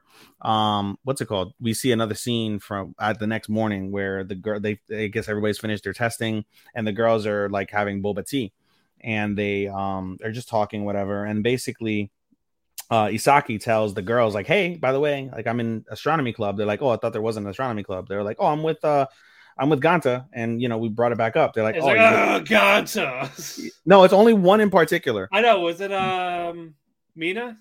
Uh, give me a moment. I don't know. Black hair. No, she's got like uh blonde hair. Mina is indifferent. Mina's oh, Makoto. The, yeah, it's yeah, it's Makoto. Or Makoto, yeah. Anyway, so she's like, ugh. And, you know, you could tell by the scene that she's, I have a feeling that she kind of likes him. Because she, she has, like, this competition thing going on with him throughout the Yeah, it's like so someone far. She looks up to, wants to surpass. Yeah, I think she kind of likes him, too. We're going to see that later on in the season, I think. But anyway, so she's like, ugh, that fucking loser. And they're like, no, like, you know, he's just, he's a nice guy. Whatever. So she starts saying like, "Hey, we're gonna do this event. You know, it's gonna be an event at the school. We're gonna watch an astro, like a, a shooting star thing or whatever." And they're like, all the girls are like, "All right, that's cool. Yeah, I'm in. I'm in. I'm in. I'm in." Right? All good. Meanwhile, um, her and one of the other girls, right, Isaki and one of the girls are talking about the upcoming fireworks festival, and they're like, "Oh, you know," they're like, "Oh, you, it's a really good place to go on dates." Da da da da. And she's like, oh, "I don't think he'll be interested." Like, "Oh, you sound like you have a guy that you're gonna go with." Like, "No, no, no, no, no, no, no, no, no." And the girl's like, hmm, I wonder what guy that is. Ganta. Anyway, uh, from there, the uh, the school is talking about their uh, the field trip, right? And so basically, um, they're like, oh, you know, you gotta, we're going in alphabetical order. And Ganta's stuck with like the class loudmouth, and him, they don't get along just because of their personalities, right? Um, and so basically, one night we see um, Ganta go out, and he gets a call from his best friend. And he's like, "Hey, sorry, I couldn't allow the cameras on the uh, on the school trip." And he's like, "Oh, you know, it is what it is." He's like, "Listen," he's like, "you didn't hear this from me, but just don't get caught with your camera if you decide to fucking bring it, you know." And he's like, "All right." And he's like, "Are you out right now?" He's like, "Yeah, but I'm going home. I can't take pictures outside in the night." And apparently, there's a rule in the town or in the school that they can't be out at night. So he's rushing on his bike, rushing on his bike, rushing on yeah. his bike, rushing on his bike. But the fucking guy who's there, he notices him. And he's like, ah, and again, I don't remember his name. But anyway, the guy notices him. The next day, um, he goes to take a piss. And the guy joins him in the in the stall. Or not in the stall, rather. That's, that's gay. In the bathroom. And was like, hey, I saw you out at night with a backpack full of shit. Looking pretty sus.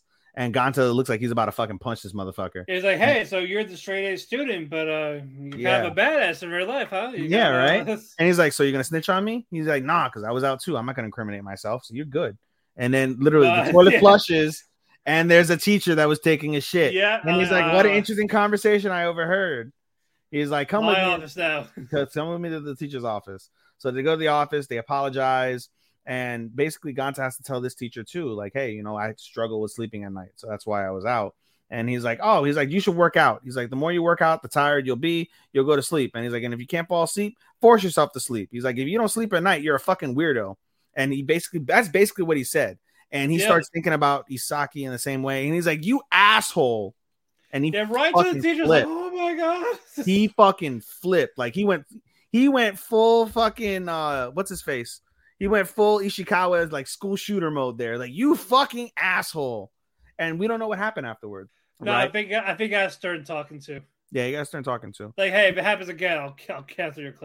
Basically. So I skipped the scene, but this is it, we can go backwards. It, t- it. it This ties into it. It ties into it. Yeah. So basically, we see um, earlier in the episode, um, Gonta goes out to uh, see Sensei or the senpai, rather senpai. Yeah. So he goes out to senpai. They're going through the, they're going through all the pictures he took, so we can get more advice on how to take better pictures. And she teaches him how to build a tent. And she's like, "Oh, you got the tent down. Now you got to tear it down, right?" So he like goes in the tent and he's like all like flustered because he's pissed off because he can't take good photos. And somebody starts ru- like rushing the tent. And keep in mind, his best friend um had gone with him, and so he's like, "Yo, dude, what the fuck are you doing?" Basically, and he pops his head out and he sees uh, Isaki there. And Isaki uh, was like, yo. So they go over to the uh, to the place. And his friend, by the way, he's a good friend. He's like, oh, he's like, three's a crowd. Not going to block that. Dips. He goes back to town on his bike. Anyway, so they go into into uh, Senpai's apartment. And they start talking about the pictures and whatnot. Go, he starts going through the... Uh, she starts going through his notebook and sees there's like a bunch of fucking notes. And was like, dude, what the fuck? Like, this is a lot. He's like, oh, I'm just trying to get it right. Da-da-da-da. And so they are trying to, they're like, oh, well, let's kill some time. Let's make some posters. And they go back and forth. They can't get any posters really done. And then, um, what's it called? Gonta, of all people, was like, hey, um, there's a fireworks festival. Do you uh, want to go with me? To take pictures only, just to take pictures. And it's not a date. We're just going to take pictures. And it flusters Isaki, but Isaki immediately says yes. And so... You know, they're going back and forth about what, you know, the night's going to be. And meanwhile, they see Senpai, the cat, the door is partially open. The cat's going over to the door and you see Senpai like, I don't want to, I don't want to interrupt this conversation. But she's like flustered because she's socially awkward. So that was cute and funny. Uh, from there, basically, uh, what else was done? Raining. Yeah, it's raining. It is raining. That's where the yeah you're right. Yeah, for yeah for the for the event that they uh that the club was hosting. Yeah, so it's rain. No, it's not for the club. It's not for the event. This was later. Okay. So it's raining, and they're in the uh they're in the um the astronomy club, and Misaki makes a, or not Misaki. Wow, Isaki makes a bunch of like little like charms, right, to like make sure the rain goes away. And so, you know, Gonta's in a bad mood because of everything that happened that day with, with the teacher and was like, I don't know why you're doing this. Da, da, da, da. Like, she's like, oh, you just smile. She's like, listen. And she yeah, grabs his he, hands. Yeah, he, plus, he's also mad about the rain because basically yeah. we, we won't be able to take pictures. I won't be yeah. able to. He's like, listen, if, the, if she grabs his hands, if it clears up, we're going to make a promise. We're going to meet at night secretly on the beach and we're going to look at the stars and take pictures. Okay. And she's like, you should make a charm too. So he makes a little ugly little charm. Yeah. And eventually when she's done, uh, when Isaki's done, she looks over at Gonta and Ganta's knocked the fuck out. Like he fell asleep. He's the rain. He's chilling. And it's a really, really sweet moment between them.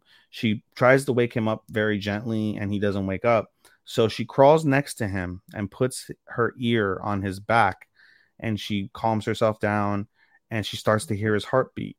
And she has some sort of like, we get this in episode one when they first sneak out and she puts her her her ear to his chest and hears his heartbeat. Like, she kind of loses herself in like some sort of like space type of thing. So she like has like an out of body experience and listening to his heart. And she be, she right. basically lays down next to him. She's relaxed and she be, she falls asleep right next to him. And the final words of the episodes is, yeah, I love listening to uh, Gansa's heartbeat. Listening to his heartbeat really is the best uh, thing yep. for sleep. That was so fucking adorable. That was that was cute. That yo, that made me squeal. I'm not gonna front. I squealed a little bit. I was like, oh my god, that was so fucking cute, dude. Uh, Great episode. All right, speaking of not cute, Demon Slayer. That fish is ugly. That C G I fish is fucking ugly. Yeah, it's a it's a Magikarp on fucking like on uh what kind of drug? Ecstasy. No, ecstasy is a fun drug, dude. What do you mean? Like no, ass is fun. It's like fentanyl. Uh, but what you call it? Uh, Muichiro, I believe the Miss Hashira. Yeah, we picked up where we left off. He was saving the kid. Yep. Whew. Does his thing, kills that ugly fish, but it regenerates. Yep, there's more. Wait, there's more. But wait, there's more. But outside that, though, this the main episode focuses on Tanjiro's fights with one of the with one of the split personalities. All done with tequila. Yep, all done with tequila. All right, Dex. Gotta buy more. Fuck me. But yeah, um, Tanjiro's getting his ass whooped as always with the with the upper move four, one of the one that flies. I forgot yes. his name. Mm-hmm. Is he Joy or? Yeah, it's Joy. Yeah, Karaku. That's Joy. Um, uh, what's his face? Anger, the... sadness, and excitement, or whatever. No, it's uh, Joy, sadness, anger, and. Excuse me. I think it is my. It might be like excitement or something. Anyway, you're right. No. So what's his face? The other, the other guy. I forget his name. Um, it's that fish from the, the Junji Ito movies. No, not the fish movie. Where the fuck is? Um, yeah, Karaku is the Enya. One. Tanjiro's fighting. Enya's facing sad. Uh, Nezuko's facing angry, and Tanjiro's facing joy. And then there's yeah. like a fourth one that's got, he's there. I think he's just there. Oh no, the no the no the angry one is the one that's in the middle, yelling at both of them. Ah, okay. Yeah, yeah.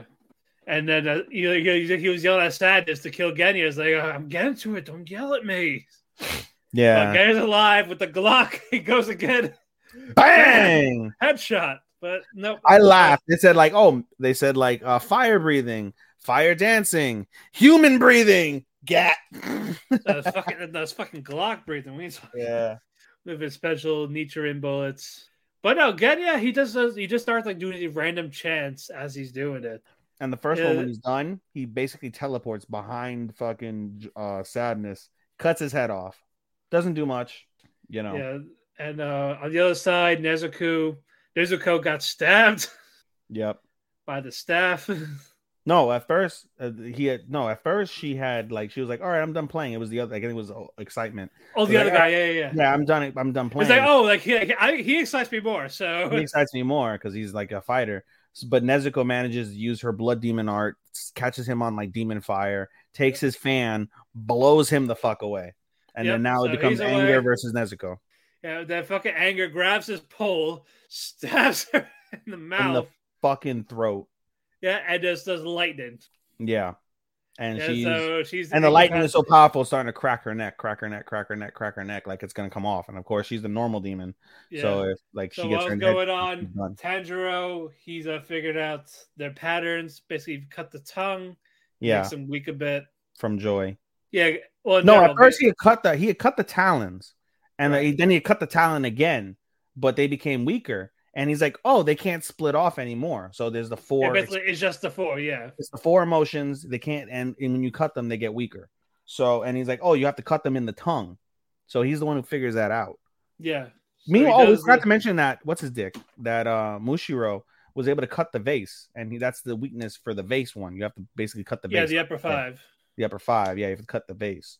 Um, but then we'll talk about that toward the end. But um, yeah, that's, that's more towards the end. Yeah, that's more toward the end. But in any case, yeah. So we see Tanjiro basically getting his ass kicked against fucking Joy, just getting his ass kicked, and then he finally figures out the tongue trick, and he's like, "All right." So he manages to cut the tongue and manages to fly back. Oh, to... it's pleasure. That's what it is. Pleasure. Yes. Yeah, pleasure's the yellow one. Okay. Ow. But yeah, uh, basically, eventually Tanjiro, he, yeah, he he goes to the battle. Yeah, he flies over using like the he controls his body. He flies through the fucking roof, basically, yeah. busts through, and now he's back in the battle. He sees Nezuko's about to get his ass kicked, and simultaneously, while he fucking busted the roof, he cuts the talon off of Joy. Yeah, but we don't see that. We don't see that at first. Goes toward Anger and touches Anger with the uh, with, who's uh, exhibiting the uh, the lightning, and he's like, "Oh, yeah. I can't electrocute myself." He figured that out. Like, wow, he can think ahead of in battle. Like, he's a smart one. Yeah. And so he manages to fucking like subdue Anger briefly. He cuts him in the in the mouth and man yeah, to him free briefly. Nezuko. Free Nezuko. And then uh, what's it called? Of course, it's now that now we get to the other side. Yeah, now we get to the other side. As all this is happening, uh, we see basically well, we've got to say the battle still commences. The battle still commences between the two of them, between all of them. Right. And then the end episode really ends with um the townspeople. They wake up and they're like ding ding ding ding ding ding ding like, hey, ding. Town's ding, under ding. attack. Town's under attack. Town's under attack. And the townspeople can't do shit against these fish. There's a bunch of fish demons with the vase. Bunch of them. They're just all attacking, destroying the town. And the episode ends with the love Hashira yeah, being guided sense. to the town by its crow. So enter the love. This, Hash- is o- this was okay episode. It was cool. It was cool. We forgot to mention about uh Mudishiro. Um, he had a flashback to him being young with the master. Yeah, and the master and, and had told him. I guess like he was in wounded. some sort of like horrible battle, and he was very wounded, and yeah. he had lost memory. He's like, "Don't worry, your old memories are gonna come." And he's like, "They'll come out of nowhere." And he just and he remembers that flashback. So it's basically like inside of um, Mushiro's heart, he's very like he's starting to like change because then it all started with uh with uh, Tanjiro. Yeah. So that's really cool. That is cool. All right, moving on. My home hero. Tense. So tense. Kyochi's betrayal of the organization got him to deeper shit. No, he didn't betray them. He hasn't betrayed them yet, but he, he's been working on his own. He's been going yeah, on his own. Yeah, but it's, it's not working out in his favor. So basically the episode starts off, the the lone the gunman from the other gang gets shot in the head by the underboss, um, Kyoichi's boss. And from there... Uh, Kubo. Kubo. So they basically treat Kyoichi at the scene, right? And they they take out the bullet from his chest, and they're like, "Oh, you know, you had the other one." And he's just screaming in agony, just screaming in agony because he's got no like anesthesia, no numbing, no nothing. Yep. And they staple him up same way, he's just staple, staple, staple. While he's just and he's just screaming his ass off, screaming his ass off. And Tetsuo like begins to pass out from it, but they force Tetsuo at gunpoint. So basically next to the dead body, and he's like, "Oh, hello, my name's Tetsuo Tetsuya, and I uh, killed this man. Yay!" Yep, it's, it's and not they're like, "You're gonna use it not, as more blackmail." Yeah, it's not looking good for him. Not at all. And he gets home. Wife... At three, yeah, he gets home at three in the morning. His wife is like, "All right, what the fuck is going on? Like, I told you, like, I'm down with the shits. Let me be down with the shits, nigga. Let's go. Like, I'm with it. What do you need me to do?" But he's still like, "No." yeah. Yeah, because again, he doesn't want doesn't want to deal with all this shit. Yeah, but you know, the wife's like, "Ah, fuck this shit." Yeah. Uh, but now she must convince him to order to not lead him towards the organization. Yep. Oh, sorry. It was, yeah, we talked about how they met at drama club twenty-one years ago. yeah. So that was that was their encounter together. Yeah, we see a flashback from them. He's been like a very eccentric type of character and such, you know. That's what made her fall for him. Oh, yeah, because Tetsuo is the complete opposite, basically. He's always been... Yeah, I, yeah there's, there's mystery to him. Yeah, and we find out he's six years older. So yep. he's, he's, he's forty-seven. He's forty-seven, and... Uh, she's forty-one. Uh, huh? So he's forty-seven, she's forty-one. Yeah, correct. Yep. Kasen. Anyway, yep. So they come up with, with a plan, like, hey, let's get uh, let's get uh, this guy... Uh, his name's Suji or some shit? Which one? The, the, the guy that they're with. Yo, why the fuck is my back itch? What the fuck? Took a shower today, so Jesus Christ. Bin? Bin. Not Bin. Uh, the guy, the flat haircut. No, I'm talking about the, the childhood fr- or the college friend. I think it was like, like, like Suji or something. I know who you're talking about. But I forgot his name. Yeah, I think it's Tabata. Tabata, that's him. Yeah, yeah Tabata, or is it Hibiki? Oh, it's it's Tabata. Tabata-san. Okay, it's Tabata-san. Anyway, so Tabata-san, like, get him to, like, let's produce, like, some sort of, like, one-minute little shot, and I'm going to post it on his Twitter. I'm going to try and gain access to his Twitter. Okay, I'll handle that. So we see everything happen with Tabata. So there's nothing really too crazy about that, basically. The only thing that is of significance is basically Tabata asked Kasen, like, hey, are you happy? And they, she starts thinking about all of their life. She's like, you know, hey, you know, we're not the we're not living the best life, but you know, I love him. I have a beautiful daughter. I can't see life without them, so I am happy no matter what. Yeah, and they go back and forth on some random shit, but it's whatever. Meanwhile, while this is happening, uh, Tetsuo is basically trying to gain access to the account, trying to gain access. He's working with Hibiki, trying to figure out like what to do, what to do, what to do. Eventually, um, she he she gives him a old phone of his, and the old phone has the Twitter account in it, but he doesn't know the password. So he's like, "Fuck, I need to reset the password." So he goes to reset the password, and there's a security question that says, what is name. what is your pet's name? Starts asking Hibiki pet. He didn't have no fucking pet. So he's trying to like figure out, try and figure out where the fuck am I going to go? What am I going to do? So she's like, what about places that he visited? And she's like, well, he, she used to go to this bar often. So he goes yeah. to the bar and in hopes of trying to ask the bartender, like, what do you know if he had a pet or something? And he encounters his father unknowingly. Yep. Uh, Yoshitatsu. Yep. And the father, they have a conversation. It's very awkward. And then the father basically describes like his heartache that he's going through. And he's like, what if, like, how would you feel if, you know, like if something really bad happened to your child? Like, what would you do? And yeah. Tetsuo's, you know, honest. And he's like, you know, I'd have to know the circumstances. Da, da, da, da. He's like, oh, you'd still want to know the circumstances? I don't care what happened to my kid. I'd kill whoever killed my kid and their family. Yep. And he's like, uh, okay, this is a fucking weird thing. And so he, so Yoshitatsu leaves, and he's like, before he leaves, he's like, "What's your name?" And he gets nervous. Tetsuo gets nervous, and he names, he says Tabata's name. Yeah. And he's like, "Tabata, huh? Okay." Walks away. After after a while, he walks away. He asks the bartender, like, "Hey, I need to talk about this kid." And he's like, "Oh, you should have asked the guy that you just said. That's his father." And he's like, "What? Yep. What the fuck?" He runs out the diner looking for him, and he's gone. And the episode ends with Yoshitatsu saying, "Tabata, huh? That's a, a lie. lie." So he knows, yeah. Yeah. Already. Oh, man. Good episode. Yeah. All right. Moving on. Heavenly Delusion. Weird. It is weird. Um, uh, Kiriko and Maru, they're at this uh, safe haven town. Uh, what you call it? Name. Uh, Kiriko. Uh, basically trying to sell a C D. Like, oh, if it works, I'll give you four hundred thousand dollars. Does not work. Fucking nope. Error. At the arcade, Maru's at the arcade playing this game. A couple of delinquents uh, go up to Maru. There's a, so Maru's like, "Oh, hi," type of thing, like ignoring them basically. Like you ever, like, you ever like someone, you find out that they're a dude inside. No. And we're like, what? No. What the fuck? No. Yeah. So like, like we're here to beat you up, kid. Like, but, but uh, he Maru, kicks all their asses. Yeah, Maru's a fighter. Yeah, despite Maru losing a two. yeah, yeah, yeah. Yeah, so he's like fighting him, holding him off. One of the guy comes up, but Kiriko sees this, and this roundhouse kicks this one guy. Yep. Not knowing what's going on. Yep. So all that happens, like, what the fuck? Uh, so basically, they're at this uh, hideout in the hotel.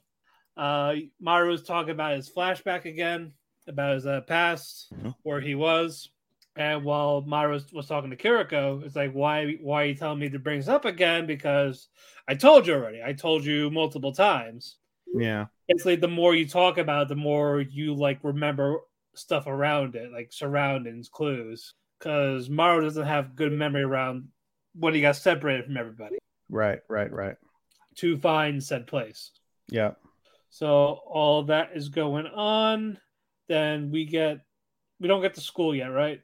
No. Well, no, around this time it kind of does happen. It does happen, okay. Okay, so we get to uh, Tokyo and the and the others.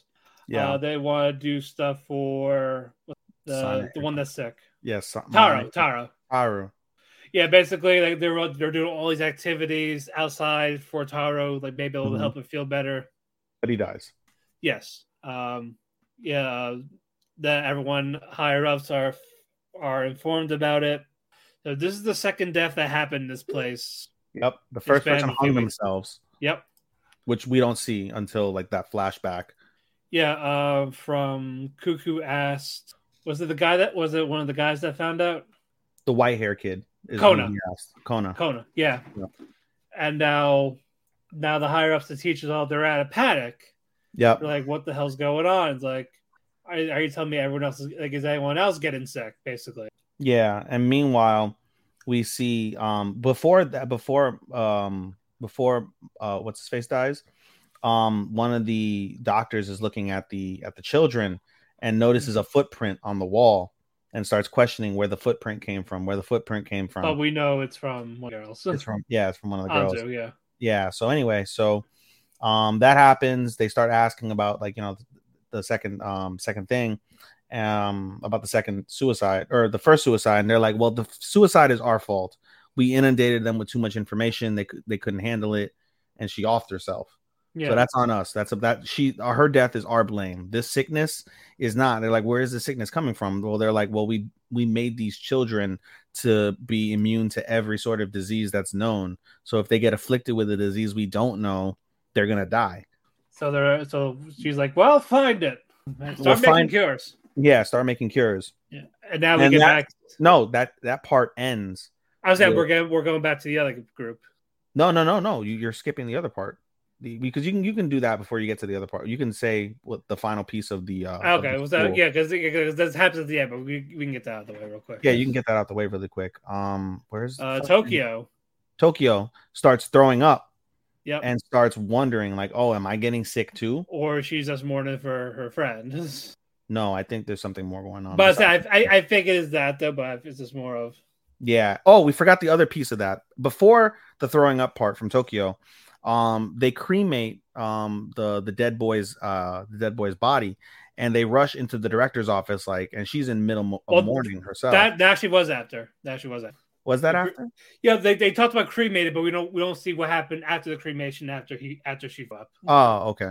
Yeah, yeah. Okay, so you want to save it? Uh, so save, they, we, yeah, we we we say that for the end. Yeah. All right, fine, that's fine. Because that was that did happen at the end. All right, fine, fine. Uh, yes, uh, Kiriko wakes up, tells Maru like, "Hey, I'm going into town for basically get information, sell some stuff." Because the hotel they were staying in, there was a shit ton of books. Yeah. So basically, make some money. Yeah. And Kiriko's talking to herself that, "Oh, my Maru!" Like, like she's impressed because the the delinquents were like looking for Maru for like payback. Yeah. But they they don't want to, but the leader does. Mm-hmm. Say, "Oh, that's my Maru." I was like, wait, why did I say that? Yeah. Because she's like, I, I know I'm going to be alone again once I drop him off. I'm just a bodyguard. She's starting to catch something. Meanwhile, yeah. um, she arrives back at the uh, at yeah. the apartment. And doesn't Maru's see Maru. God. She's like, Maru, Maru, Maru. She's having do- a panic attack. Yeah, the door opens. It's like, what? You told me to hide. Yeah. And they, like, oh, were you you, why were you hiding in there? Oh, no, no, nothing. There's nothing. Nothing yeah, to be seen. The door. Opens the door. Playboy magazine. It's a porno mag. Yeah. And oh, so you're so you're just so you're just walking it off. So yeah, but then like they have like a nice moment where they she hug. Starts getting upset and it's like yeah, oh. She cries and he hugs her and like it's okay, like it's okay, and she goes, I feel something hard. You're like, well, you interrupted me halfway. Halfway. I mean, there's nothing halfway. But so we find, but now we now we find out Kiriko has a map. Where basically, I, I I I sold some stuff, but I bought a map. Yeah. There's, there's already stuff around it. Like there's a hey, this is a water safe, like fifty percent. There's one that's a hundred percent. They talk about like where they want to go next. Then they hear a knock on the door. Yep. And it's the guy from the boat. Yep. And he's trying to basically get to a doctor to give a piece of the dead fish that they had. Yeah, the the man eater thing. The man eater. Basically, like yeah, I want to get this and. Kiriko his is like you said, doctor. Like is it him? Is like oh, I don't know, I haven't met him, but I just know they need this type of stuff. It's like the order of like Phoenix or something, some shit like that. I don't yeah. know if Phoenix is Harry Potter, but it's like the order yeah. of something. Basically. Yes. Uh, so basically, all this going on, but he pulls the thing out. It's already deteriorated in this. Yep. So now he's like, oh shit, that's all my, it's all wasted. So Kiriko gives him a lot of money. Like I just want the information. I just want to know where this place is. Yep, yep. Like, I don't care about that. Just take me, just let me know where I'm going. Yep. So that's when Kiriko and Maru, they're going to venture out and also, also collect the one hundred percent water for themselves. Yep, yep, yep. And Flight then we detour. Go back... Then we go back to them. yeah, then we go back to them. We see the Tokito throwing up. And then after that's happening, um, they cremate the body and the director's in mourning. And the doctor, one of the doctors is like, you need to see this. They're like, what's so important? Like, t- tell me later. No, you need to see this. So like they bring right now, up yep. the body and you see basically there's some bones left and some ashes, but there's a black heart, some sort of black item that was yep. discovered from the burning that survived the burning. Like, wow. Okay. That's interesting. Piece of the man eater. Yep. I don't know why I'm getting a fucking headache in my, and my falling asleep. You say a headache in your eye? Yeah, like I feel eye pressure. Oh, okay. Yeah, eye pressure. Uh, well, we got four more, so. Imagine how fast this would have been if you hadn't missed fifty minutes. I know, right? forty minutes? No, we, we would have been less than two hours. Maybe. So or far. That's one so that far. I, but no. Well, at least, you know, the positive thing is the live stream is going to be that long, but the uh, the podcast itself, once Sean splices uh, forty-two yeah. minutes off of it. Yeah, yes. Go, man, guys. All right, moving on. Doctor Stone. Another great episode. Doctor Stone is on fire. This is the best season since season one, without a doubt, for me. Uh, basically, it's time to build the boat. The but ship. They're struggling to build the boat. Yep. It's like it's too big, basically. That's what she said. Yep. But it's too big. Uh, people are, are having a hard time keeping up, keeping it balanced. Yep. But Ryusei has an idea, basically build a model ship of it. Yep, and we get a flashback of him of him growing up, basically, where yeah. he um he gets he's a little he's definitely fucking spoiled because he's like, oh, you're being a dick, so because you're being a dick, we're gonna we're gonna lower your allowance to one million yen a year, okay. and all and then the fucking maids are like, only yeah. So basically, he uses this to basically make a name for himself instead of just yeah. He makes a company out of it. He, yeah. he, tra- he trades stocks, makes more money, and anything that he can't attain, he makes a company to attain it, yeah. which is pretty fucking ingenuity. It's like pretty ingenious when you think about oh, it. Oh, yeah, I agree. And, then, and uh, all of the adults like in the company are pissed off, like this little piece of shit. They're, like, asking, they're, asking, they're, asking, they're asking Francois, like, like so, Francois, how do you feel? Give us your honest opinion. Speak. And she's is like, he, what's not my opinion to? Like, just fucking tell us. And she's like, he's not self-indulgent. He's just, you know, he wants what he wants and he does whatever he needs to do to what. But you guys don't see the time and effort that he puts in to get to what he wants. It's not a simple. It's not simply a matter of he gets what he wants. And he mentions, he's like, you know, you guys tell him to stop while he's ahead. To stop while you're ahead means to basically quit before you get hurt. And sure, you can avoid that, but you don't ever achieve your true greatness if that's your whole mentality. Yep. And this is their whole greed equals justice. Yeah, and he gets a, he, you see him get a, a yacht. He finally gets a yacht, and that night that he gets the yacht, Francois goes in to give him dinner and sees that he's meticulously building a scale of the exact yacht. And she goes to him and is like, dude, you just got a fucking yacht. Why are you building a scale of the yacht? And he's just like, yeah, that's just me. I'm the greediest man. I want everything. Yep. And so, so because, yeah, so we flash forward, Ryusei and Senku, they basically had that same idea of building a model ship. Yeah. And they said, we're going to build the model ship. We're going to take each piece apart and then we're going to handcraft that specific piece. And yep. it's going to take time.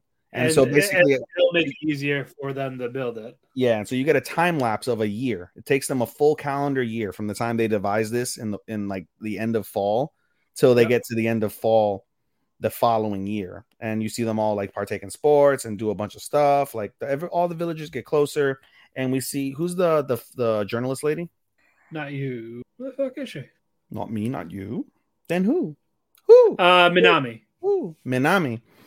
She starts to get emotional at various points because she's like, this is going to be like the last year that we're all together. And so uh, flash forward a year later, the ship is made and she wants everybody to gather in a photo and she begins to bawl. And she's like, this will be the last photo that we ever take with all of us together. I want it to mean something. And Senku's like, what are you, stupid? Like, we're going to be back. We're going to one hundred percent. Yeah, it's like, like we're, we're, we're ten million percent going to find everything. We're ten million percent going to return home, all of us, and we'll be able to take pictures and be together. And so the plan that was devised is basically there's going to be a specific set of people on the ship. And long story short, it's all the main characters of the show. All yeah. the main characters on the show are on the ship. And but, all the other but, yeah, but but Ginro says no. We're like, oh, I'm not ready, type of thing. Yeah, so Ginro stays, and all the other main characters on the ship, the other people that remain are going to be part of like an infrastructure team, and their job is to basically start building fucking uh, the new uh, the new twenty-second century, right? Building things the way that they were before, like with the skyscrapers and all of that infrastructure, yep. the whole thing. So that's but, their responsibility. Yeah, but they were like, oh wait, what about the, the prisoners? Yeah. Like, oh, they're already on the ship. Yeah, yeah, yeah. Yeah, but they're like, why? Like, well, if we have to fight, we're gonna need these two. Yeah. So yeah, uh, Hyoga and uh, Hom- Homura are coming along this trip too, and then uh, Ginro, he sees that everyone's leaving, and he jumps out of the water. Like, he jumps down into the water. He's acting like, oh, let me go, let me go. But no, it's all an act. It's an all an act. He's like, I get the best of both worlds. I look like I want to go, and if I don't get if I don't get to go because the ship's ahead of me, and you tried. And he pictures himself being the king of the village. Yeah, and with then, Minami course, and the other girl like on his like on his dick, just like, I love you, you're so brave. Yeah, but of course it, they get the sun or everything. Oh, someone's coming over offshore. Fucking Taiju. Yeah, there's like teleport swimming. Taiju's just like, ah. Yes, I was like, what the fuck? He could beat Michael Phelps fucking swimming in the ocean to fucking. Yeah, and, and then brings him. it back into it brings it into the boat, and then uh, Kanero's like, oh, I knew you wouldn't believe me and all this. Like, yeah. Oh, I knew you'd come. Yep. In his best Paul Vera voice. Yeah, and now the adventure begins. Yes. Very solid. Solid. The ship shit. looks pretty badass too and everything, so it was it was dope. Right. All right. Hell's Paradise. This is good. Do you remember? Because you saw this recently, so you probably... I just saw it like three hours ago. So you, so you probably have a fresher memory of it than I do. Yeah, I got a fresher memory. So basically, the, the episode starts off with... um, I don't just don't know their character names. Give me a second. Uh, Sagiri? Sagiri. So the episode starts off with Sagiri waking up, and they basically go over the plan of what it is. And basically, Gabimaru and another um another dude... um, I don't, The do you other... Know? Was it was, an ex- was it an executioner or yeah, the Sainome, the big, the big tall fucker with the chains around his neck, looking like fucking uh, Makabe Togi. Uh, Roku Rota. Hmm. No, I think it starts with a G. Starts with a G. Genji. Genji. Yes. Yes. Hold on. Mwahahaha. I'm sending a text message. Anyway. Um, yeah, Genji and Senta. Yes. Yeah, Genji. So Genji was like, "Oh, you're awake." And basically, Genji went out with Gabimaru to search the island for food and things that they can try and eat. And so they get a little lay of the land. They're like, we found nothing that's related to the elixir stone. Um, and all of the, um, there is edible stuff. All of it is native to Japan. There's some non-native species. And they think like, oh, there's another island nearby that might be native to there. Like, okay, whatever. It is what it is, right? So as they're having like dinner and talking over the plans of various stuff, Um, we see uh, Genji and Sagiri have a conversation, and basically Genji is like, "Hey, you're a woman. You should go back. You should yeah, go have kids. Leave now. You're not built for this. Like, yeah, your blade skills are exceptional, but they're not made for combat. They're only made for execution." Basically, he's being very misogynistic. on top, yeah, on top of that, he's misogynistic throughout the entire episode, and he's like, but he had some valid points in this particular scene. He's like, your blade skills are exceptional, but they're only meant for executing. On top of that, you don't have the heart to execute Gabimaru, do you? And he's like, yeah. So you should take the first boat in the morning, get the fuck out. Meanwhile, we cut to a scene with another couple prisoners whose names I'm forgetting. Uh, in the flashback, right? Or no, it's not a flashback. It's like a, it's a cut scene from like a different time. They basically uh, left the island. A prisoner and one of the Sainome left oh, the island. Uh, Aza and Nur- Nurugi? Yeah, Nurugi. Nurugi Nur- and Aza. Yeah. yeah, so Aza is rowing the boat ferociously against the current. And Nur- Nurugi is like, dude, you're a fucking idiot. Read the fucking current, dude. Like, you're not going to go anywhere. You're only killing yourself. So stop. And he's like, all plus, right. Plus, like, plus people died, like, trying to use the boat. Yeah, like. yeah, basically. And so they finally see something, and they see a ship. They're like, look at this ship. And the ship is all busted to shit. And they're basically in a ship graveyard. And a bunch yeah. of monsters appear. They're forced to fight the monsters. And meanwhile, this whole time, we basically get a, fa- a flashback from Nurugi's standpoint. And she basically was a like a villager that was considered a, a part of like insurrectionist, according to the uh, to the shogunate. And basically, he she came across like these samurai warriors and was like, "Oh, you know, do you want to just stay in my village since you're tired or whatever?" And they're like, "That's fine." So they go, but unfortunately, the village that she took them to is the village they were looking for to kill them, to kill the insurrectionists. So they kill all of them, abduct her, torture her to try and get information. But Aza sees like, oh, there's no reason why a young boy should die for something that he has nothing to do with. If there's a reason for you to live, live. So that's why she's on this trip, or he's on this trip. I said she for a reason. He's on this trip. And so basically they have to try and cut through all these monsters and stuff and try and find a boat. There is a boat out a little bit far away. And Nurugi basically just collapses. And she feels the weight of the fact that she brought those um those samurai over to kill her family, and she's the last one he's the last one left. And he begins to cry, and Aza's like, I'm too stupid to understand anything you're saying. Like, do you want to live or do you want to fucking die? Yeah. And basically hands her a sword. They cut their way through. They get on the boat. They make it back to the island. So they were trying to escape the island, but they had to go back to the island. And they quickly deduced, like, hey, even if you find the elixir, good luck getting off the fucking island. Because yeah, basically all, everything, all the currents lead back to the island. You have to deal with the monsters, et cetera. And they're covered in blood from all of the uh, things that they cut and killed. They're like, hey, let's wash our blood off. Let's go see what's next. So they, you know, they get naked basically. And Aza washes himself. He's good. And then looks at Narugi get naked. And we see Narugi isn't a boy. Yeah, Narugi's a girl. Good. Narugi's got a vagina. And he's all flustered. Like, dude, you're a girl. Like, just, you know, turn away. Like, I'll turn away. And she's like, hey, I like your chivalry. Let's get married when we find this elixir. And he's like, no, that's not the point. Turn away. And he's like, oh, like samurai worry about the stupidest things. Like she, clearly she's used, like she's not in any sexual way, but she's like, you know, I'm just naked. What the fuck? It's, I'm natural. Not a big deal. Right. But then the episode like starts off with them like going. Meanwhile, um, while this is happening, we see a scene with Sagiri and Gabimaru, and they're everybody's sleeping at night. Gabimaru's taking watch. Um, I guess he doesn't need to sleep. And Sagiri comes over and he's like, she, he asked Sagiri, like, are you just going to be like on my dick the entire time? They're like, no, like, you know, the sign ailment needs to be taking watch. It's my turn to watch. Yeah. And basically they have a heart to heart about things. And he's like, yeah, like, I'm going to go live. Uh, Shut up, puppy. Yeah. And there's like, then Gabimaru like talks to her like, what? Like, be strong. No, you're stronger than me. What are you talking about? Yeah. Like you're stronger than me. Like you have like, you know, heart and stuff like that. And basically, she he opens her eyes to like a bunch of stuff, and so the next morning, um, she goes to she goes to Genji, Genji, and was like, like oh, "I'm not leaving." Yeah, I'm not live. I'm not leaving. You know, like I want to choose the way I live. Like I'm tired of being spoken to. Like I'm just a fucking childbearing fucking machine. And Genji's like, "You're a woman. You're supposed to fucking do it." Again, this is where it gets really misogynistic, and he just goes in like, you know, it's your job to fucking like. It just goes in. And fucking goes her children draws her so- draws his sword, fucking tries to slash Sagiri. Sagiri moves the fuck out the way and at the same time grabs the sword and was like, "What? That's my that's my soul. Why would you take my sword? Your sword is your soul." And she's like, and there was a part in the previous conversation where they're like, you know, it's fair where you know people discard and, and retrieve weapons as needed on the battlefield. So she pulls that line back on his ass and was like, hey, you said that we can take and grab weapons as we need to on the battlefield. I just grabbed the weapon. That's all. And then from there, we see um, a, the giant fucking um, yeah, prisoner. Who killed one, who killed one executioner. Who killed the executioner that she was closest to. Really? Yeah. And, the, and, and, uh, and now episode, kills another. And he bitch slaps Genji so hard, he she rips his fucking spleen off his body. And he's basically cut like halfway with just a bitch slap.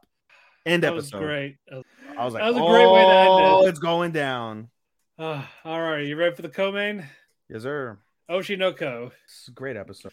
Uh, we picked up where we left off. Basically, Aquamarine is like judging the scenery, the leaky roof, and all this. Basically, he knows the crew ain't trying, so he's going to make it work. He's good. He's put in the effort that he wants to captivate. Yes. So they do. They do the filming for real. Uh, Kana's there with the the male actor. You see Aquamarine using the surroundings of the warehouse into yeah. this. Yeah. Like stepping stepping on the puddle and all this. Yeah. The echoes. And so one of the director like realizes this. They're like, he's like, what the hell is he doing? Yeah. The one director. Well, there's a co-director. He's like, what the fuck is this guy doing? And they're like, you yeah. can hear the puddles. You want us to cut it? And the other director's like, no. It adds, actually, this it, works. It adds an ambiance to it. Keep it rolling. And, and then, then, starts then, the Aqua, lines. Then Aqua's acting. Yeah, he, he's improvising the lines. He goes to the guy. He gets him motivated. So basically, like, so this is what you look like. You look ugly for, up close. Like you, whispers like, to him you, camera you, through the microphone. You're, you're, you're Photoshop, yes. Yeah, and he's like, "What?" Pisses him off. Yeah, and, and then he's the guy, actually the, into it. Yeah, the co the co director is like, "Oh, he's fucking improvising. This isn't what the fuck we wrote for him." But the other director is like, "No, like focus all your focus all the cameras on him. Turn the light up. He's killing it right now." Yeah, and Aqua actually gets through to Kana. Yeah, and basically we see Kana kind of go through like the story of like her childhood, how like basically she like was like the star, and then she read online about how she was washed up, and then everybody treated her as yeah, such. At, she always, at six years old, you're washed up. Yeah. So, but they like, you know, she kept this dream. She kept this dream. She kept this dream. Now she's got her first starring role. She's not gonna let this go, despite the fact that all the actors suck, and she's the only yeah, one. Basically, yeah. Aqua's trying to get Kana to act for real. Like, don't just have acid. Like. Act. Yeah, yeah, and fucking uh, Aqua fucking killing his part. There's a part where he's supposed to get punched in the face. The actor is supposed to like tap him or miss him, like an. But he takes, he just takes the leans into the punch. He gets punched directly in the face. Like everything is just fucking killing it. And then the star scene in the in the manga, this star scene is where, you know, the woman realizes that, you know, she's in love with the actor, and there's a crying scene, and the crying scene is what always gets the reader. It definitely got Kana when she read it the first time. Yeah. And so you see this crying scene. They do the crying scene perfect. Everything is perfect. This scene came out flawless. Even Aqua was smiling. Like, even, was... yeah, even Aqua's like, I did my job. And the, the actor, who was kind of a dick to him at first, come up to him like, dude, I'm sorry. I didn't mean to punch you in the face. No, no, I wanted to. He's like, I wanted, I wanted you to punch me in the face, bro. Like, you did good. He's like, that was a good scene, bro. You you have you have potential. You have potential. So basically, all's going on. Uh, Aqua talked about. Oh no, sorry, skipping ahead of it. Sorry, no, sorry. You're skipping ahead of it. So you have to go I back. There's a, the wrap up part. Yeah. So basically, the episode re- the episode releases, and the manga the man- the mangaka Yuriko, wrote, yeah, the who wrote the show is watching it, and her assistants are like, "Oh, like we dropped the show. Like it's a bastard fucking." It's a bastardization of our fucking of our yeah. Of our, so you know, she took, and she's talking about the realization of. Yeah, people want their stuff adapted, so they do whatever they can to get to it. Yeah, and, and then she talks breaks about, their hearts. Yeah, she talks about the sadness of other mangakas where they got so excited that their show got adapted, and they see their show get bastardized, and they just slowly sink, and, and they, they get just and, they, and they're just they just accept like they we're just happy yeah. to have it, no matter While how. She's watching this final scene that you know all this buildup where it was shit, you get this final scene that is absolutely flawless. Kambeki this. And, and she talks about that. She's like, I'm glad this got picked up. With tears in her eyes as she sees Kana cry. She says that. Yeah. That was really nice. And so flash forward, you basically get um, a bunch of people online. They're like, all the people that dropped it, dropped it. But for the people that watched it, it gained yeah. a cult following, and it became a hit in a way, a little hit. Yeah, like just that episode. Event, yeah. Thanks to Aqua and Kana.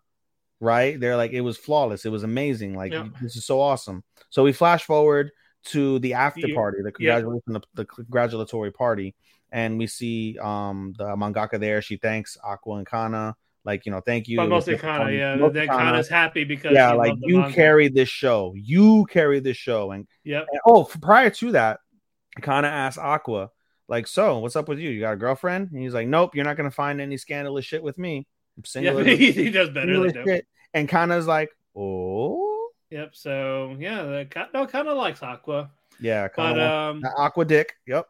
Yep. But uh, Kaburagi. Oshino Chinko. That's what she but, wants. But yeah. Anyway, Kaburagi, the the producer, like her, her uh-huh. agent, he goes to Aqua. We find out, by the way, from Aqua's submind that like they're not related at all. Yeah. But but we're gonna get to that. Basically, Kabaragi's like, hey, I need you for something. Basically, like he likes he likes Aqua. He likes no but, no. You're skipping because at first he's like, you know. He's like, your face is beautiful. I was getting to that. Oh no, I felt like you skipped ahead. No, no, no, no, no. You said he needs you for something, and he didn't say that till afterwards. No, but say, but say like he, but you talk about his praises, like shame you work for this, like I could use you. Yeah, and he's but like, but you remind me a lot of Ai Hoshino. Yeah, the Aqua. He was shocked to hear that at first, but he's like, oh, how did you work with her? And starts, you know, he goes over a brief history, nothing salacious. Yeah, and then you know. He's like. So, you, you know, she's been dead after all this time. You still want to know about her.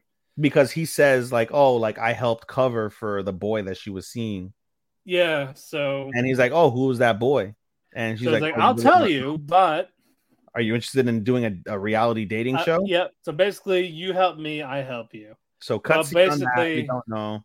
We'll get to that in a bit, but now we go to the next morning. We get a little more focused on Ruby this time around, fi- finally. It's the first day of school. It actually, I loved what they did because what they did was they, at the be- at the end of episode of the prologue on episode one of the movie, the hour long, hour and a half long movie, yeah. We see them go to the first day of school Yeah. And she's fixing her skirt. And Aqua's like, isn't that shirt, that skirt too short? And R- Ruby's like, you've always been an old man, haven't you been? Well, yeah, shit, you know, he, he has. He is, yes. He's an old man. And so then they turn over to the picture of I. They're like, all right, mama, we're off to our, our day. Have a good day. And you see the picture of them. So yeah. we get a flash forward of that, which is really nice. Really nice tie into that. So it is their first day of school. We don't see anything with Aqua. Boring, but, whatever the fuck. But yeah, Kana talks to Ruby and Aqua. Mm-hmm. Like, welcome to your first day. No, buddy. You're skipping. Again, you're skipping. What? You skipped. No, because uh, Ruby goes to school. She opens the door to her classroom, and it's all these stars. That's after. All these fans. No, after. It is not. It is not. It is not, dude. I'm telling you. Because in the, in the, um, in the. Uh, I'll tell you, because Kana talked to them to talk about like, the first day of your life. Then Ruby goes to her class. Oh, because of the fact that she had asked, that's right, she had asked yes. Aqua to walk her part way yeah. to the classroom. Sorry, go man. You're right. You're right. Yeah, yeah. Kana inter- talks to Ruby and Aqua to tell them about the school and like all these like all these various classes. Like, this is where your real adventure, this is where showbiz begins for you. Yeah. That then basically, but Kana also gives them the advice of treat it like a normal class. That's all it really is. Yeah. So then we get to Ruby goes to her classroom. Yes. All these gorgeous girls there. She and sits boys. Down. And boys. A lot boys of hot and girls. Boys, boys and girls. She sits yep. at her. She sits at the typical corner, back corner. Corner back. Yep. Corner back corner. Uh, she. But the student, uh, Minami, yep. sits next to her. Pink hair. Pink girl. Hair. Huge tits. Kansai. So and that's all she stares at. Tits. Tits. Just, just uh, stare. Stare. Yep. And they're yep. like, "I'm sorry for staring." But and then they introduce themselves. Minami's like, "Oh, I'm a pinup model." She immediately Googles her. Yeah, you're like, "Oh, you're G-cup. A pinup model. You have G-cup titties. Wow, they're so nice." He's like, "I'm, he's like, I'm right." He's like, "I'm right in front of you." He's like, "Wow, aren't you the bold one Googling me right in front of me?" Yeah. Uh, cla- class is about to begin, but someone comes in. A uh, Frill, this popular Bro, I heard the name actress. Frill, and I was like, "Oh God, no." Yeah, she has like this cat or. You got what I meant by that, right? What? When I said I heard the name Frill and I said, "Oh God, no!" From fucking um, ah, the suicide movie, the, the the one show that we watched that was really depressing. Oh, oh, oh, oh, Wonder Egg. Oh, Wonder Egg. No, yes. No. Oh, yes. No. I heard Frill and I was like, "Oh no!" Oh no! This is what happened to her after. Oh no! Uh, but yeah, uh, she apologized for being late, but Ruby's like fangirling inside. Yeah. Like, oh, I know why I love her. Yeah. And then fast we get forward to, to the courtyard. Yeah, to like lunch. Recess type of thing. Lunch, she's talking yeah. to Aqua. Hey, like, did oh. you meet any friends? No, I didn't talk to nobody. Like, like, oh, you're a loser. Then, then, then she grabs me and me like, you, you be friends with my brother. She's like, don't share your friends with me. What the yeah, fuck? And then uh, we see Frill walk in and Ruby's getting nervous. Yeah, she's like, oh my God, it's Frill, it's Frill, it's Frill. And Aqua's like, like, what's the problem? It's just a fucking girl. You're like, hey, my sister's a really big fan of yours. And Frill looks at Aqua like, oh, you were part of uh, Sweet Home. And you're like, oh, you watched it? They're like, yeah, I was on the set while I was working. It's like, you were um, good. You were good. You were good. And you're like, oh, and you're Minami. You're the pinup girl. You're really pretty. And and uh, are... Ruby, what do you do? You're like, what do you do? And, and she couldn't say anything. And then she goes to the, she goes to, uh, what's her name? Uh, Miyako. Like, make me a model right now. Yeah, like, like they're going to make fun right of me now. That I don't have anything. I'm not a star. I'm a loser. And she's like, it's not that easy. I'm having difficulties finding pretty girls that are, aren't freelancers or available. And then, and then yeah, Aqua, yeah, she mentions that. Me- but well, before that, though, she mentions that Minami's like, no, she already has an agent. So yeah, I'm not gonna do that. That's that's yeah, problem. So Aqua's like, I know of a free agent, and she has a cute face. And you see Kana with a derpy face to end yep. the episode. No, this is really good. So let me ask you this before we move on, because yeah. somebody had said that it was based like the story was. Uh, inspired by Hanakamura. I didn't get that feeling. I all. think it's I I think in the future arc, I gotta watch that video. I, I think it's coming up soon. Really? I got I gotta look at that video. It was uh loose from the group chat. I'm nervous if I, there's a Hanakamura story. I, I, I'll I'll watch that video and see. If, I'm really if nervous. It yeah. I'm really nervous about seeing that. I'm dude. not I'm not comfortable watching. Yeah. Yeah, I'm nervous. Especially when her anniversary of her death is coming up in a couple of weeks. Yeah, it was the end of May too, right? twenty-second. Well, good thing ours is the twenty-sixth. Thank you yeah. for not killing yourself on our anniversary, Hana. We yeah. appreciate it. Stop, stop. No. uh, rest God, in peace, no. Hana Kimura. Yeah.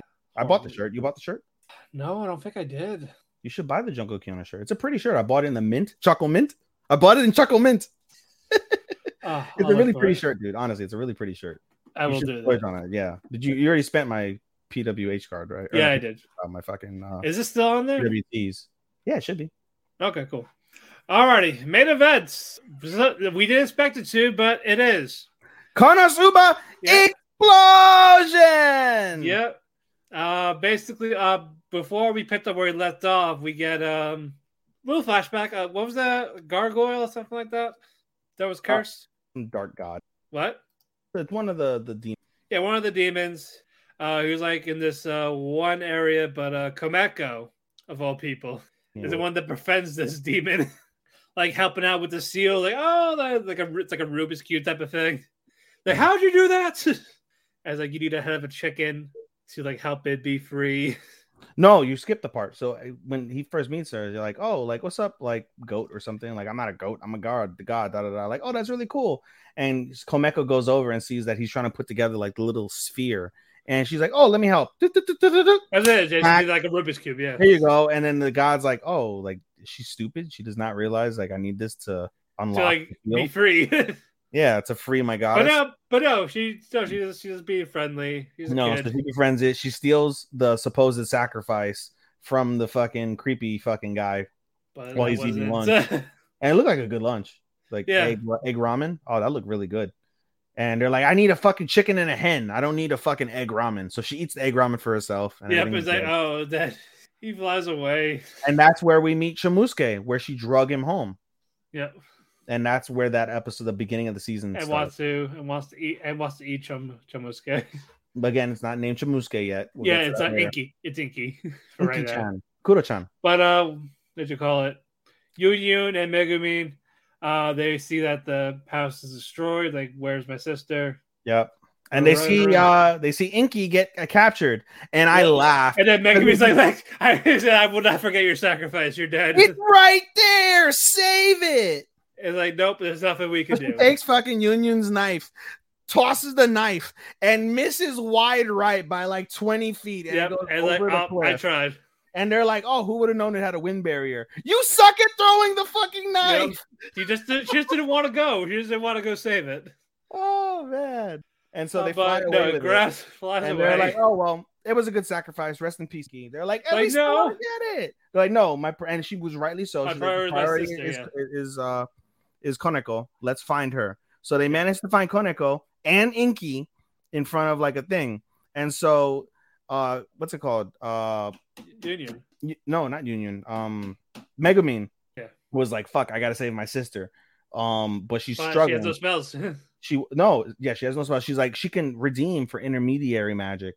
And but we'll get like, to that later. That's later. Yeah, but yeah, she she's like, I can redeem for intermediary magic, but then I'll lose the ability to get explosion magic. Fuck, I don't know. Like, I guess I have to. I guess I could start over. And she's hesitating. Union, without hesitation, gets intermediary magic, and she's yep, like, uh, she's like in battle mode, she's getting ready. Yep, and she's like, you were hesitating. She does it. She goes, attacks, saves uh, Koneko and Inky. Um, they run away, and specifically Koneko and Megumin tells them run away. So they run away, but yep. Megumin feels bad for everything that just happened. Like I made her use. Like yeah, like I I, I, I left her alone. I left her alone. Fuck, let's go back. So they go back. They see Union continuing the battle of the beast. Well, first, well, first she talks to Komeko's like, I, I want to be like she wants to be that strong sister, and mm-hmm. Komeko's like, I could do it. I'll do it. That was cute. She's like, yeah. oh, she's like, would you be mad at me if I wasn't the strongest sister? And she's yeah. like, I'll be the strongest sister if you're not. I love that. Like, yeah, yeah, that was really fucking cute. But now they go like, all right, now we have a we have we need a plan. uh, yeah, Union is like. Exhausted at this point. Yeah, she's exhausted. She manages to blast away the last of the demons and then collapses from exhaustion. Union or Megumin's there. Megumin basically says like, all right, well, we'll be even when I take you back home. They're like, that's not fucking even. I just used my magic, saved your fucking sister and your fucking cat, and you want to repay me by taking me home? What the fuck, bitch? Yes. Like, and that was funny as fuck. But then all of a sudden they look over the horizon and Komeko's like, look at all the chickens. And yeah. There's more fucking demons being driven yeah. away by the adults. I laugh, by the way. There was one adult that was he was like standing in like power position with a fucking like like little pointy hat, and the magic's coming out of his pointy hat. He was like, yeah, yeah, yeah. yeah. I is, it, is, there, is, it, is it that is it that Elvis looking guy, or is it someone else? It was a fat guy. It might have been an Elvis looking. Yeah, I, I think know. yeah, because one of them looks like looks like fucking Elvis. So I was laughing. I was like, this fucking guy in the power position. Yeah, yeah, hair, yeah. It's, it's like fucking hair whip. It's like Bianca Belair with a fucking hat. But it yeah, was funny. But regardless, all the demons are coming in, and she's like, "Fuck, all right, well." But yeah, this was, then this is where Mega means I talk about. Like, I guess I should like. I can, yeah, like, I can like, get, I'm like, gonna this go holy do the intermittent magic. And she looks at her card, and she sees explosion magic, and then she has a she flashback. Has, yeah, she has she the strangled the points. second duck, and she gets the skill points from the duck. Yeah, got enough skill points for explosion magic, and in what I thought was a fantastic, absolutely beautifully animated scene. Also, guys, this, also, guys, this is why we are closed with it, because of the scene. Yes, in an amazing scene, she swipes and she's like, "Stand back." She starts looking. She looks like she's gonna go Super Saiyan with like the with the fucking lightning and the, thunder the crimson and her. all this. Yep. Yeah, and she does her like, little chant like, "I'm Mega yeah. Man." She's like, "I thought of this. I've been practicing this chant every day since I first heard it." And she does like this long, super fucking insanely long incantation. But she's like, I am Megamine. Behold my power. Explosion! Yep. Blows everything up. Bigger explosion than fucking nine eleven. Boom! That she's like, oh, this is real power. This is what I wanted. It's so fucking beautiful. And it just falls. Collapse. And somebody catch me. Yep, nobody catches her, and Union's also collapsed from exhaustion. Yeah, and uh, sh- props to the younger sister protecting the bodies when they're both collapsed. Union, yeah, Union. Basically. And so we find out basically that that explosion, although killed a bunch of people, now fully unlocked the seal because of it. They don't know what's going to happen next, and the adults also don't know that Megamine's the one who did the explosion magic. Yep, doesn't know that. So um, we fast forward. And um, Union's like, what the fuck are you gonna do? What are you gonna do? You just broke the seal. Da da da da. They're like, oh, we gotta go to the school anyway. So they graduate because they yeah, both know magic both, now. Yeah, both of them, just them. And then Union's like, oh, congratulations on graduating. Congratulations to myself for graduating. And you, uh, Megamine's like, what do you mean? They just gave us a paper and told us not to come back. Yeah, that's true. That is true. That made me laugh too. So basically, and then Megamine's talking about. Go to yeah, adventure, Union's but like, she needs money. Yeah, Union's like, what's next? She's like, oh, I'm going to go on an adventure and tell everybody I'm the best ever, but I need money to leave.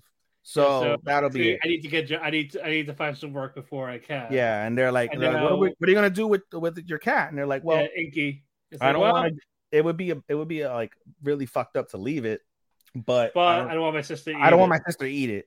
And so Union's like, why don't you actually do a formal pact and make it your familiar? And then you're like, well, I could do that. But if I'm going to do that, it needs a name.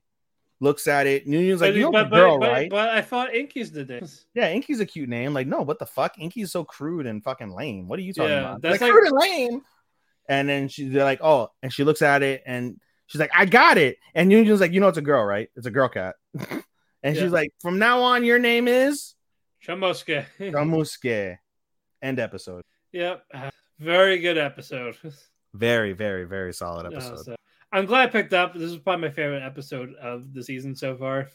one hundred percent. This was fabulous. Like, especially that scene.